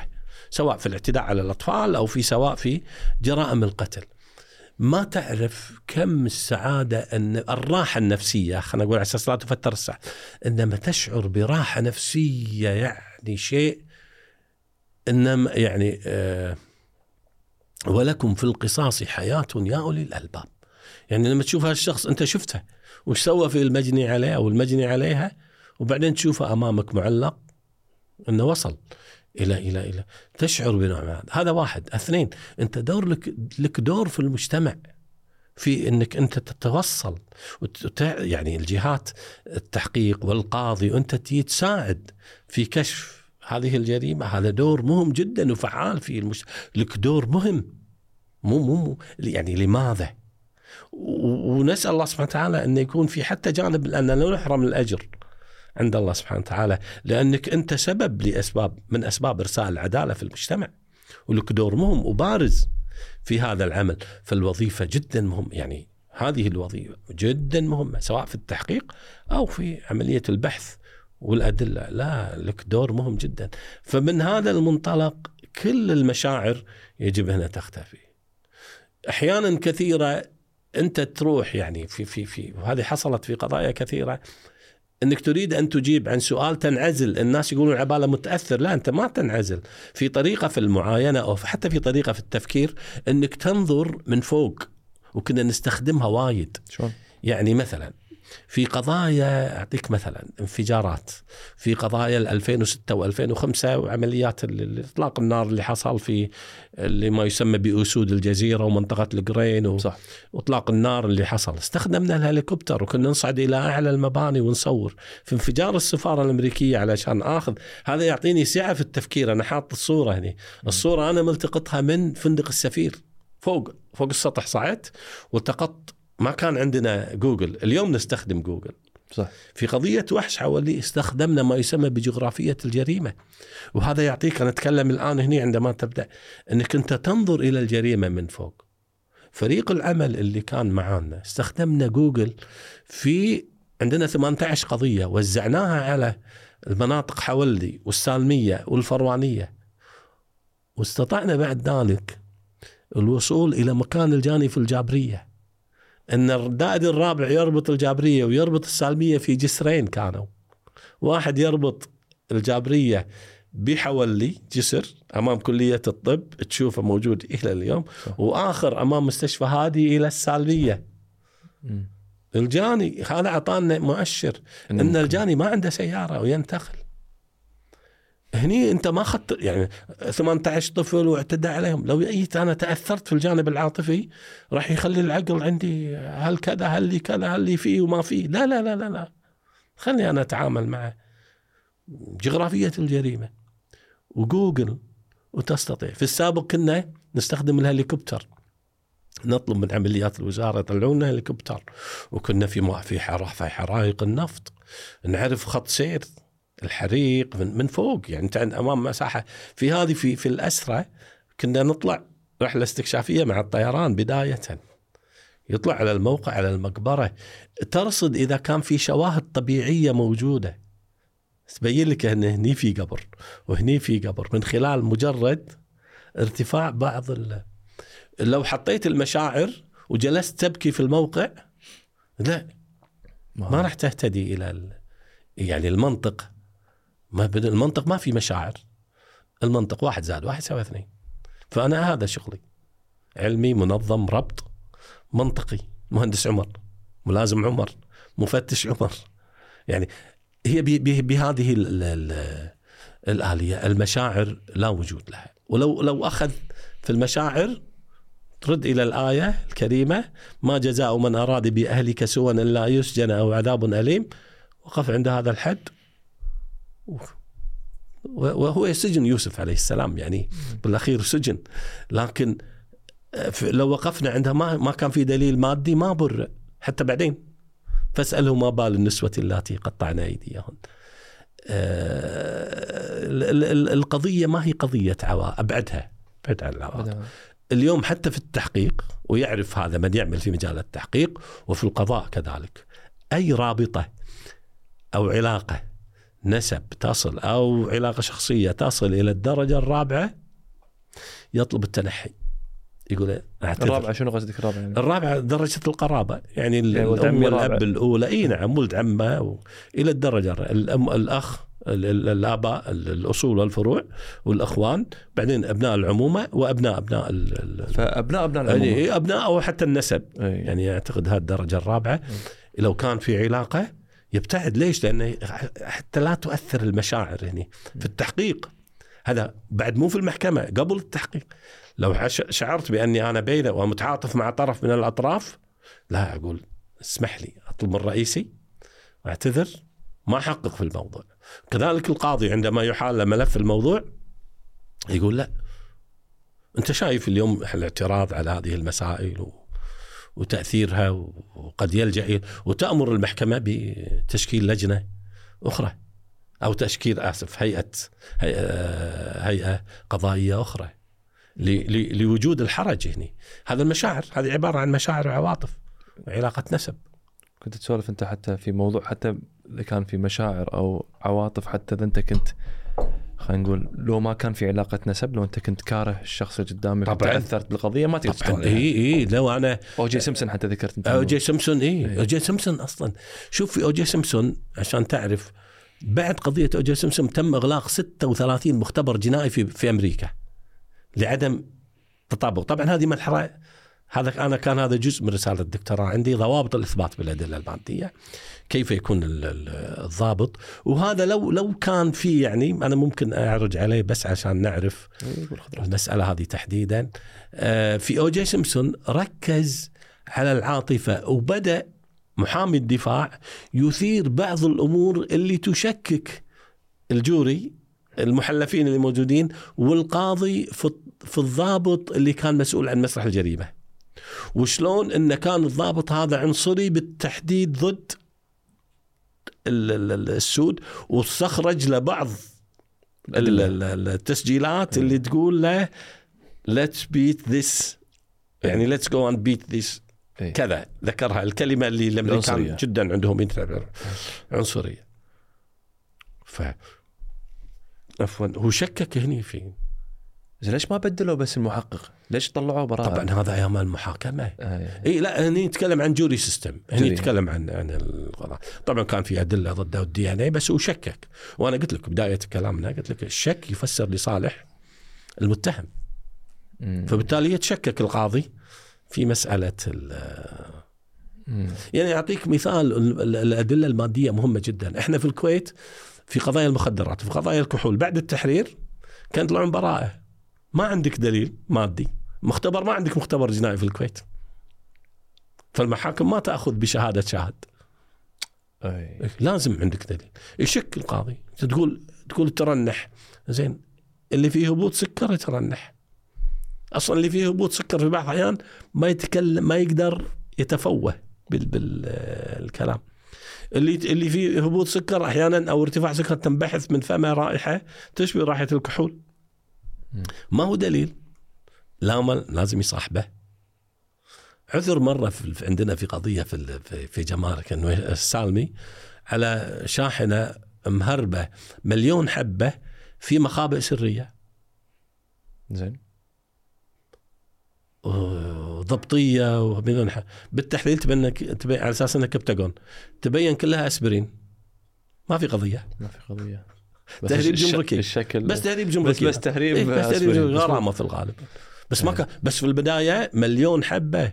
اي وكبتاجون إيه. وجايه من تركيا. نفس الشكل. إيه فكان نفس الشكل ونفس ال- فكان آه، يعني بال- أنا أقول لك واحد من الأصدقاء دكتور لسانه ثقيل بطبيعته يعني. أنا دائما أحاتيه يعني. وايد ناس عبالهم إنه هو في شيء خاصة لما التق... التقينا بكويتيين. برا في لندن وهو صحيح. كان معاي فالكويتيين اللي معي شكوا فينا نعم. لأن إحنا كنا في لندن فعبالهم ما يشرب وهو. ما يشرب وكذي يعني صحيح.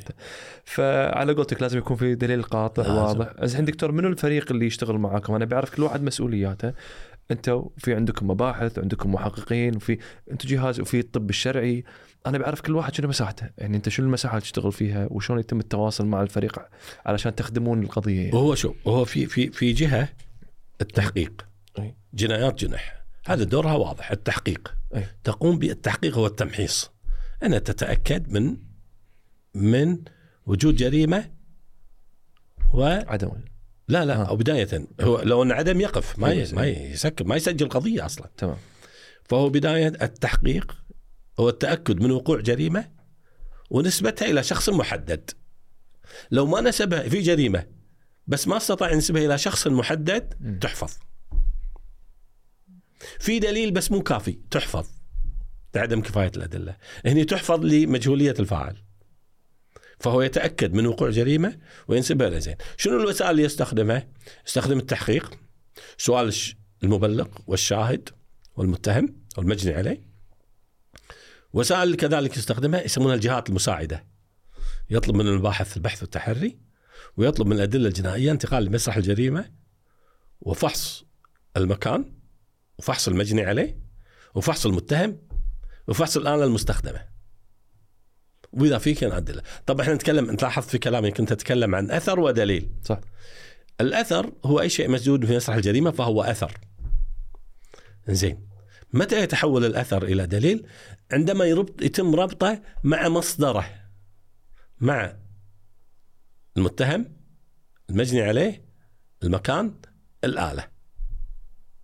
هنا يتحول إلى دليل. هو الع- العلاقة التي تنشأ ما بين الأثر ومصدر الأثر فتحول إلى دليل. دليل. فهني جهة التحقيق وهي مرحلة ما قبل المحاكمة تتأكد من وقوع الجريمة من خلال التقارير التي تصلها.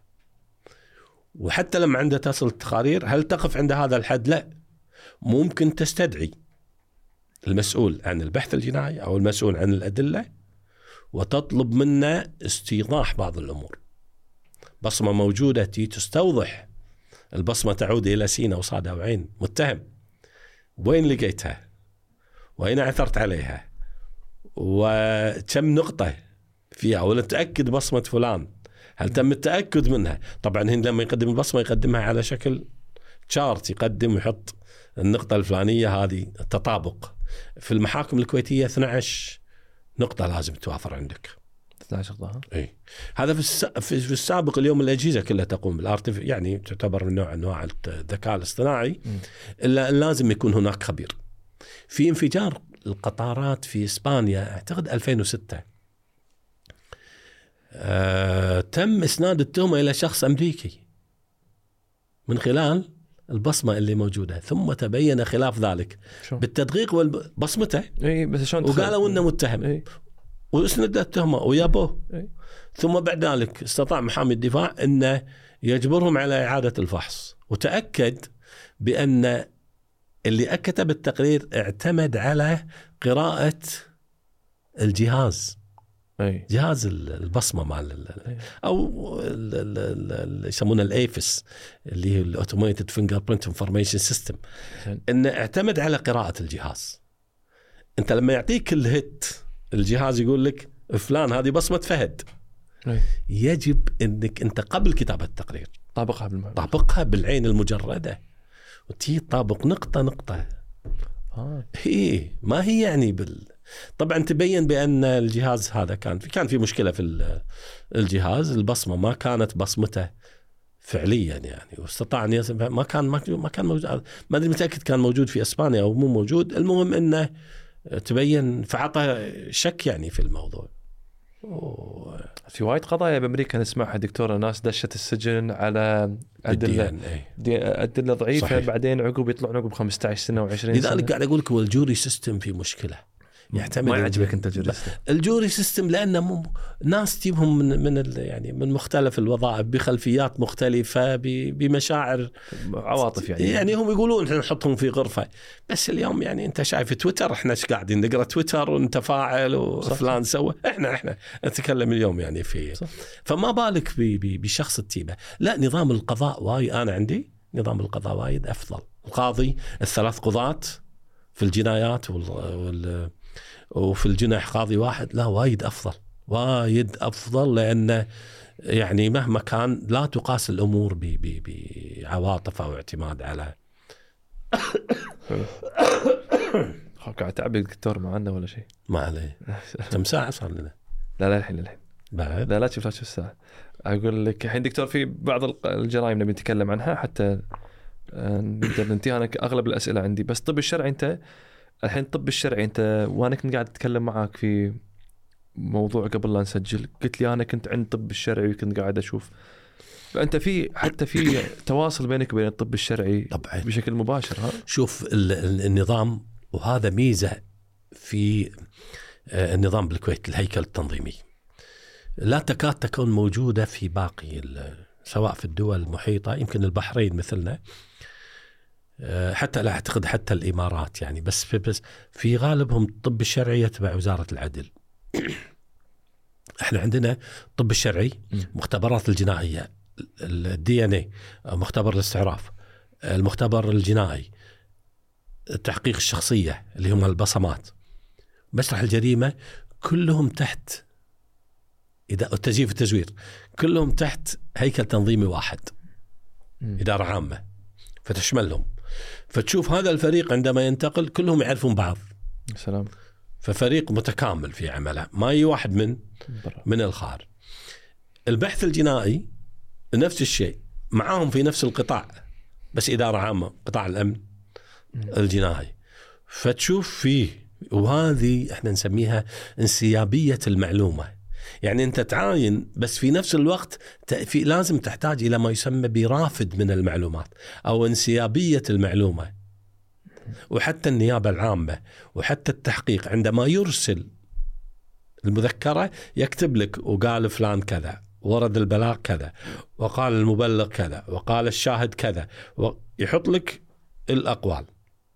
لذا يرجع القيام بفحص واحد اثنين ثلاثة أربعة وبيان العلاقة فيما بينهما من خلال هذه المعطيات ومعاينة مسرح الجريمة. هذا الفريق وتبادل في جلسات تقعد للتنسيق في جلسات ل- ل- ل- ل- لمعرفة هل هي أنا قاعد أقول لك في قضية قتل أو غيره في قضية انتحار في قضية مو قرار سهل أنك أنت تقول انتحار وتسكر الموضوع لا. صح. لازم تبين واحد اثنين ثلاثة أربعة. يعني هذا القانون عطاك في أعمال الخبرة عطاك المادة 101 مادة 100 ومادة 101 من قانون الإجراءات الجزائية واضح في هذه المسائل. أن أسند هذه إلى فريق الخبرة. بل أن منع المحكمة منها تمارس هذا الدور. وإذا مارس القاضي هذا الدور بأن وضع نفسه موضع الخبير كان حكمه مشوبا بالبطلان وعندنا قضايا وايد في الكويت. كان القاضي يضع نفسه موضع الخبير. تأتي محكمة الاستئناف وتبطل الحكم على طول. تقول ما يجوز للقاضي أن يضع نفسه موضع الخبير. وفي أحكام محكمة تمييز صادرة واضحة في قضايا. فلذلك هذه من المسائل يسمونها المواضيع الموضوعية المواضيع الم... الأمور الموضوعية التي ينبغي للمحكمة أن يعني تتصدى لها في. وتجيب الدفاع في طلبه. وانت دكتور في المحكمة تقدر لك حتى تقدر انت اللي فهمته تقدر تتكلم في أكثر من موضوع. يستطيع الخب... الحق هذا للخبير فقط. اي شنو قول لي؟ إنه يتجاوز الخبرة. يتجاوز الخبرة اللي ما يعني أنا لما أشتغل في موضوع موضوع خبرة معينة يعني في قضية أمامي. أعطيك مثال. أنا في قضيه في قضية الإعتداء على الطفلة كري كريمة. فحصنا 206 216 200 سيارة أذكر ماركة دايهاتسو. جينا في قضية في واحدة من يمكن السيارة 196 كانت. وجدنا بقع دم. من مو من الكريمة الله يرحمها. من قضية أخرى. قضية مسجلة اعتداء على الطفل. طفلة عمرها سنتين وجدنا لها دم على المقعد الخلفي لسيارة المتهم. عرفته. يعني إحنا. نبحث في قضية كريمه قضية أيوه قتل عرفت إنه هو في منطقة بال- آه، الحين المنطقة سكنية غرب آه، آه، عبد الله مبارك. في المنطقة هذه. غرب مشرفي هي؟ عبد هي الله. غ- لا آه، غرب غرب عبد الله مبارك. إيه، بلا بلا عرفت اي نعم. آه، ال- ال- الدم اللي عثر عليه في قضية أخرى. طيب أنا مطلوب مني الشهادة في قضية كريمة. واثبتت الآن أن هذا دم ليد طفله أخرى. طفلة حية ترزق. بس موجود الدم. الآن يقول لك لا يبا أنا ما لي علاقة بكريمة.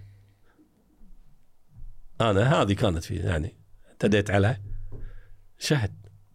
بالتالي هني هذه ال ال ال ال الأمور. إحنا نتجا ما تجاوزت أنا. لما أعطي بيان شو اسمه لما أجد بصمة في مسرح الجريمة إيه. ومن خلال القواعد البيانية أتجاوز مو أقول بس عثرت على بصمة لا أقول البصمة هذه تعود إلى فلان هل تجاوزت؟ لا ما تجاوزت أنا في قضية معينة ثم يتبلي يتبين لي بأن ترى في قضية أخرى ترى الأوراق اللي اللي اللي موجودة.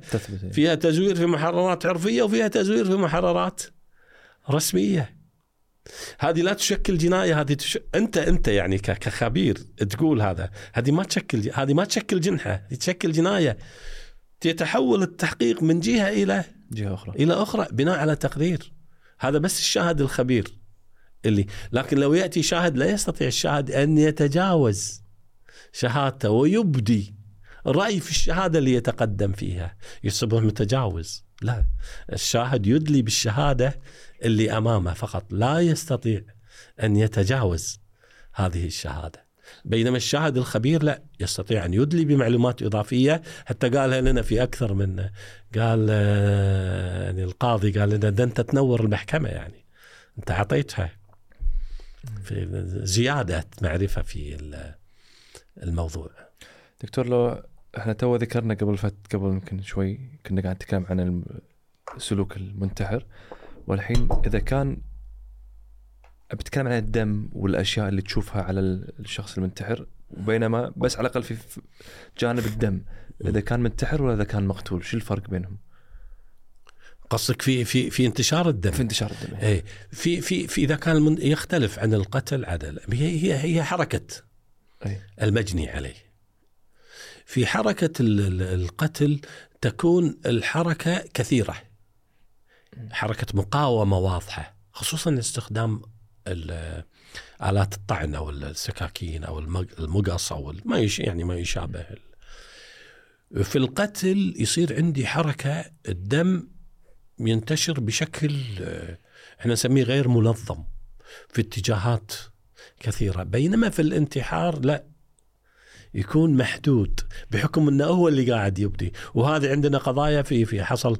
يعني شخص يقوم بقتل ثم ينتحر بعد ذلك.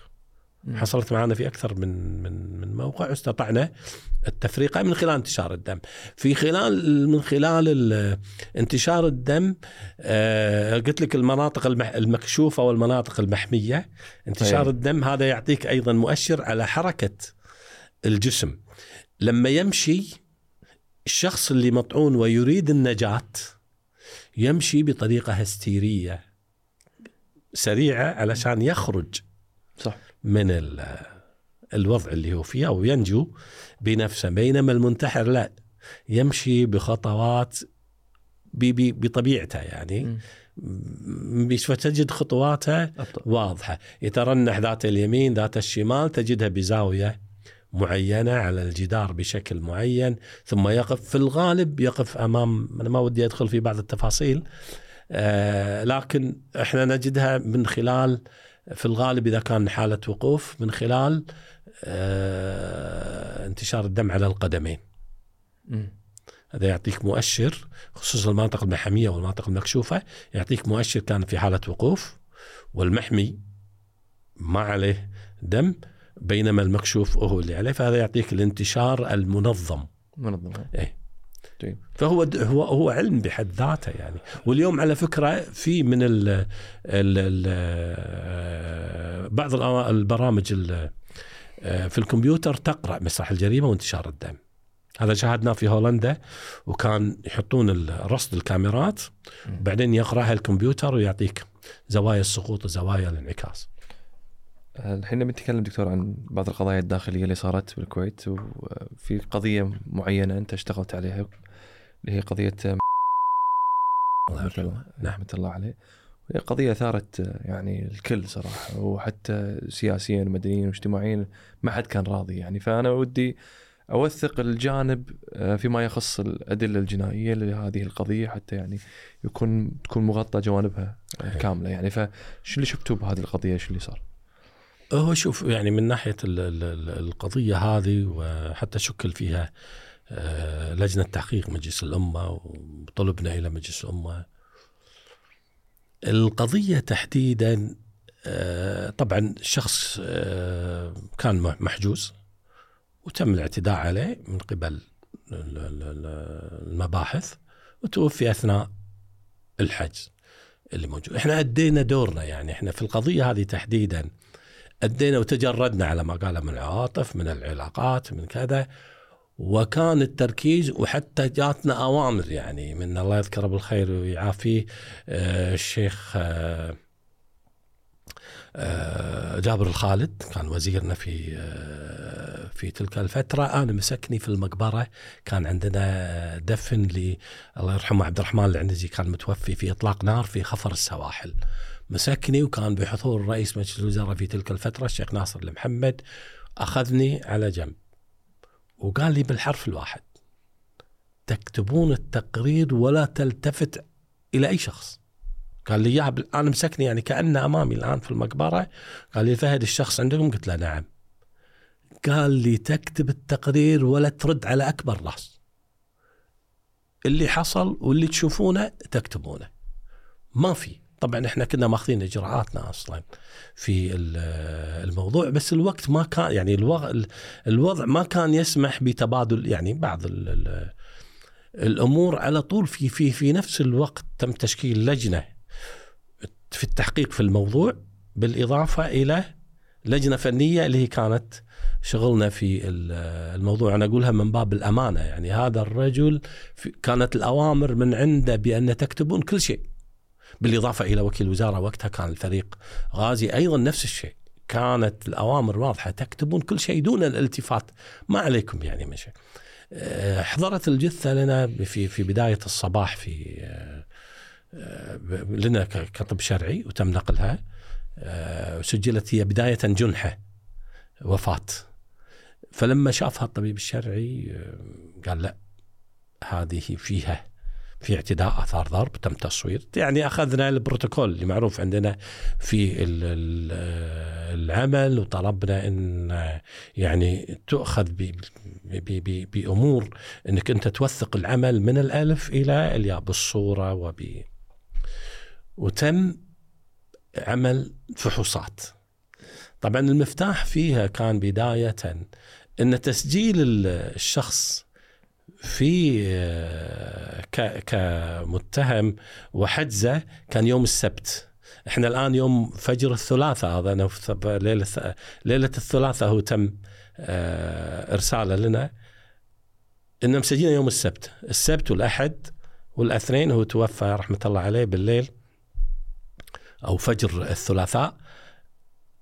لما يشتغل الطبيب الشرعي هني دور الدليل العلمي وشاف الإصابات. قسم ال pathology. وهذا اللي خلانا نتأخر في النتيجة. يعني في يوم الثلاثاء ما أعطينا رأي. ما. رأينا قلنا إن لغاية ما تطلع فح- فحص ال pathology انتظرنا إلى يوم الخميس. الساعة واحدة الظهر طلعت النتيجة. المهم الطبيب الشرعي من الأمور اللي اكتشفها بأن الإصابات المحدثة عمرها مو من يوم السبت. يسبق. يسبق السبت ها؟ يسبق السبت. وقال 48 ساعة تقريبا يوم الأربعاء. أربعة الخميس الجمعة 72 أظن 48 ساعة. مم. فلما رجعنا تبين بعد التحقيق بعد ذلك أن الشخص ألقي القبض عليه يوم الأربعاء مو حسب ما هو مسجل في الدفاتر. يوم السبت. إي نعم. فهذه حتى كان لها أثر على بعدين على صدور ال- الأحكام بعد ذلك. بس إحنا أدينا دورنا بما يرضي الله سبحانه وتعالى. وتم الآن القضية تحولت من وفاة إلى فهو شخص جناية. فشخص هو. يعني علشان حتى حق المستمع من خارج الكويت فشخص يعني ألقي القبض عليه على ذمة التحقيق في آه، في قضية في ما. قضية إيه. بغض النظر عن القضية إيه. في في وزارة الداخل أقصد في في إدارة المباحث في إدارة مباحث آه، الحمدي الأحمدي مم. وتوفي أث- في في أثناء وجوده في, في النظارة في النظارة ها إيه. فكان اول شيء قلت لي كانت في البداية جنحه إنه هو شخص بداية سجلت جنحة جنحة. وفاة اي وفاة عادية وفاة عادية. إلى أن لا بعدين التقرير الطبيب الشرعي أثبت إنه لا ليست وفاة عادية توفي وال- والتقرير صدر يوم الخميس بعد إجراء التحليل وبعد إن الوفاة هي بسبب الضرب يعني الضرب واعتداء بالضرب كان هو السبب أو التعذيب كان هو سبب مباشر للوفاة. فتمت ولم تكن حالة مرضية. إيه. فبناء على تقريركم أنتم في بناء الأدلة. على تقرير تحولت القضية على طول من جن من جنحة أخذت رقم جناية. وتم التحقيق فيها وفتح التحقيق فيها وتم استدعاء. هل أنتم ياكم خبر قبل؟ يعني أنت وشون هو هل هو وصل حق الطب الشرعي وال- وال- والشخص القائم على ال- الجثة في الطب الشرعي هو اللي حول القضية من المحقق اللي حولها. المحقق، ها؟ المحقق اللي حولها ويكتب كتاب. ورد إلينا بلاغ كذا كذا أن في شخص متوفي في النظارة وتم انتقال إلى المستشفى وشاهدنا به الاصابات ذكر بعض يعني هل كان في إثارة سياسية قبل ولا بعد؟ يعني أقصد انه هل هو وصل لكم الخبر من برا إن هذا الشخص ما كان متوفي وفاه طبيعية؟ وصار إحنا في إحنا بالنسبة ولا إحنا ولا- ما لنا إحنا إحنا بالنسبة عملنا ما لنا شغل. إيه. إحنا أمام الحالة اللي أمامنا نفحص. اي أنا ما لي شغل بالناحية السياسية مو قصدي أنا الحين أنا قصدي أنت هل ياكم الخبر قبل؟ أنا عندي لا أنا ولا- أنا متقيد في البلاغ اللي أمامي. اي وأنا أتعامل مع جثه المتوفي اللي أمامي والإصابات اللي محدثة فيه هل هي إصابات حيوية وغير حيوية؟ إي. يعني حصلت قبل الوفاة أو بعد الوفاة. هذه كلها تم الفحص. شلون انتشر خبر؟ أنا شلون انتشر خبر ان هذا الشخص؟ لأن هي يعني هو شخص هو, هو يعني هل في شخص يا وشافه قبل وقال لا بعدين الطب الشرعي أكد هذا الشيء ولا الطب الشرعي هو اللي أثار ال... الطب الشرعي هو اللي حولها. هو اللي حول هو اللي تقرير هو تقرير الطبيب الشرعي. إيه. إيه حتى لما في في آه، بعد صدور تقرير الطبيب الشرعي وبعد إبلاغ الله يعافي ويشافي ال- ال- الشيخ جابر الخالد. قدم استقالته نفس اليوم. يعني الساعة واحدة الظهر الساعة واحدة وخمس قال أنا مستقيل. بسبب يعني هذه ال- هو اعلن استقالته في في في وقتها. وقاعد أقول يعني آه، أنا أنا اللي أنا اللي ماسكني في المقبرة وقال لي إيه. قال لي تكتبون ولا تردون على أحد. يانا يعني في وقتها آه، بعض الأشخاص يونا وكذا وكانوا لا تدخل قلت له أخوي الله يرضى لي عليك هذه مو القضية الأولى اللي عندنا. إحنا نعرف دورنا. وكان هذا دور مميز للإدارة. لو قارنتها في دول أخرى حتى بعدين لما لما تم مناقشة الموضوع نقل إدارة الطب الشرعي في مجلس الأمة إلى آه، وزارة العدل كانت من الأمور اللي اللي قلناها فيه. قلنا في دول أخرى في إدارات طب شرعي تتبع وزارة العدل تكتب تقارير مو صحيحة في أشخاص سبب الثورات. شخص خالد سعيد. على أساس أكون أكثر دقة يعني وتسبب في ثورة في مصر في الإسكندرية. الشخص هذا قالوا إنه بالع لفافة بانجو. تشوف طالع ال- لفافة بانجو تعرف يعني لفافة حشيش أو مخلفات. إيه. الحشيش بينما هو في شرخ في الجمجمة وتتبع وزارة العدل. وإدارة أدلة جنائية تتبع وزارة الداخلية تكتب تقرير بكل شفافية وبكل وضوح. ما فالمسألة ليست يعني ليست وين كان لا لا هي تبع تبعية يعني مسألة الشفافية ومسألة لا لا هذه تتعلق بالنفوس ولا تتعلق بالنصوص. حط لي أفضل النصوص. بس في نفوس؟ لا. الحين دكتور عيل بسألك سؤال أنا. أك- أنت إحنا الحين في مجتمع صغير في الكويت. ومو كل القضايا مثلا خلينا نقول جرائم كبيرة يعني القضايا اغلب القضايا قضايا يعني خلينا نقول ما تتعدى القتل يعني ما توصل للقتل يعني خلينا نقول. هذا الطب... الجرائم الطبيعية اليومية يعني جريمه القتل ما تصير بشكل يومي. الحين فيما يخص هذه القضايا أنت أكيد هم تشرف على جرائم بغض النظر كانت جريمة قتل ولا مو قتل حتى أنا تقاعدت حاليا. إيه أدري تقعد ما بس وقتها خلاص. كنت تشرف على أقصد أنا أقصد قبل كنت أشرف.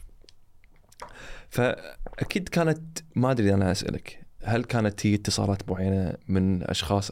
طبيعي أنت في مجتمع يجيك اتصال عمي هذا ولدنا ترى مو قصده ما سوى. انت طبيعي أنا إن خليني أقول لك شيء. شلون توازن بين النزاهة ونفس الوقت إن أنت يعني تحافظ على فكرة انه لا يبا أنا ما أقدر أخدمكم لكن نفس الوقت ما تصير في مشاكل بينك وبين الأشخاص. لا لا لا, لا هو ما تصير مشاكل بين أنت تقول الحق أنت حق أنا إيه. حق أخاف. ما ما عندي يعني مشكلة. هذا واحد المسألة مهمة جدا هنا يعني. ما هي مسألة إنه والله راضي خاطر فلان ولا راضي خاطر فلان. زين وهل بداخلي هل لي أنا أرضي ولا ما أرضي؟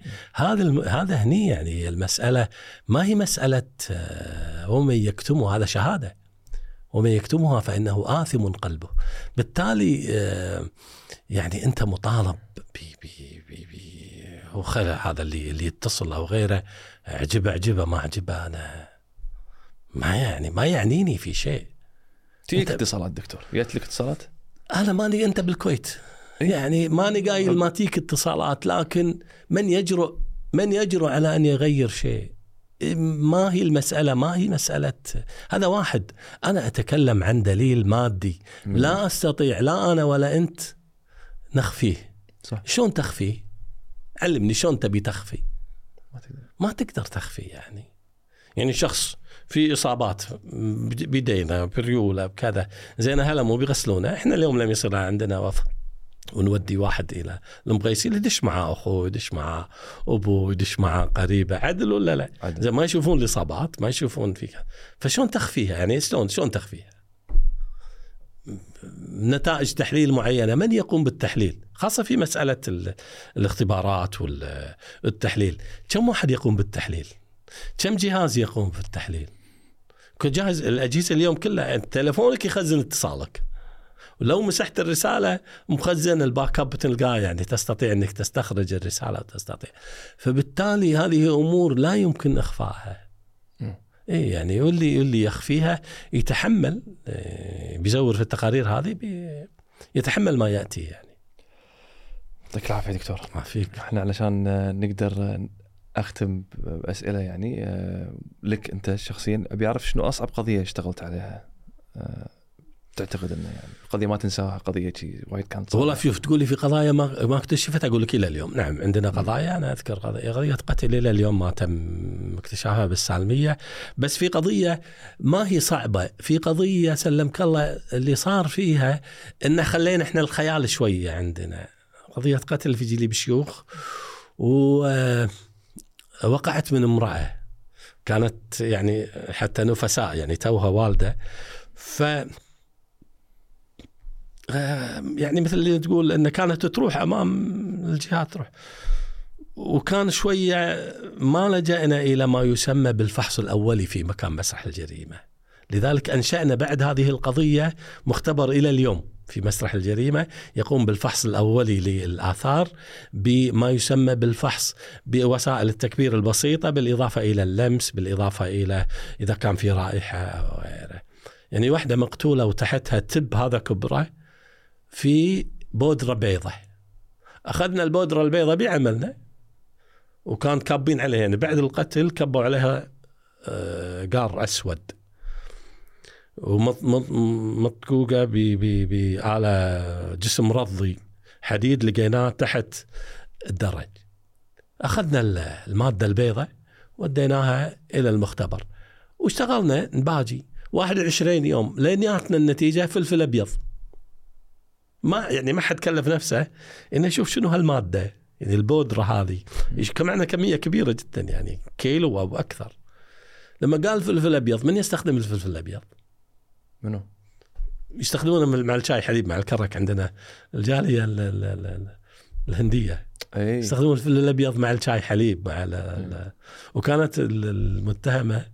بس ما عليها الدائرة يعني كانت تروح وترد.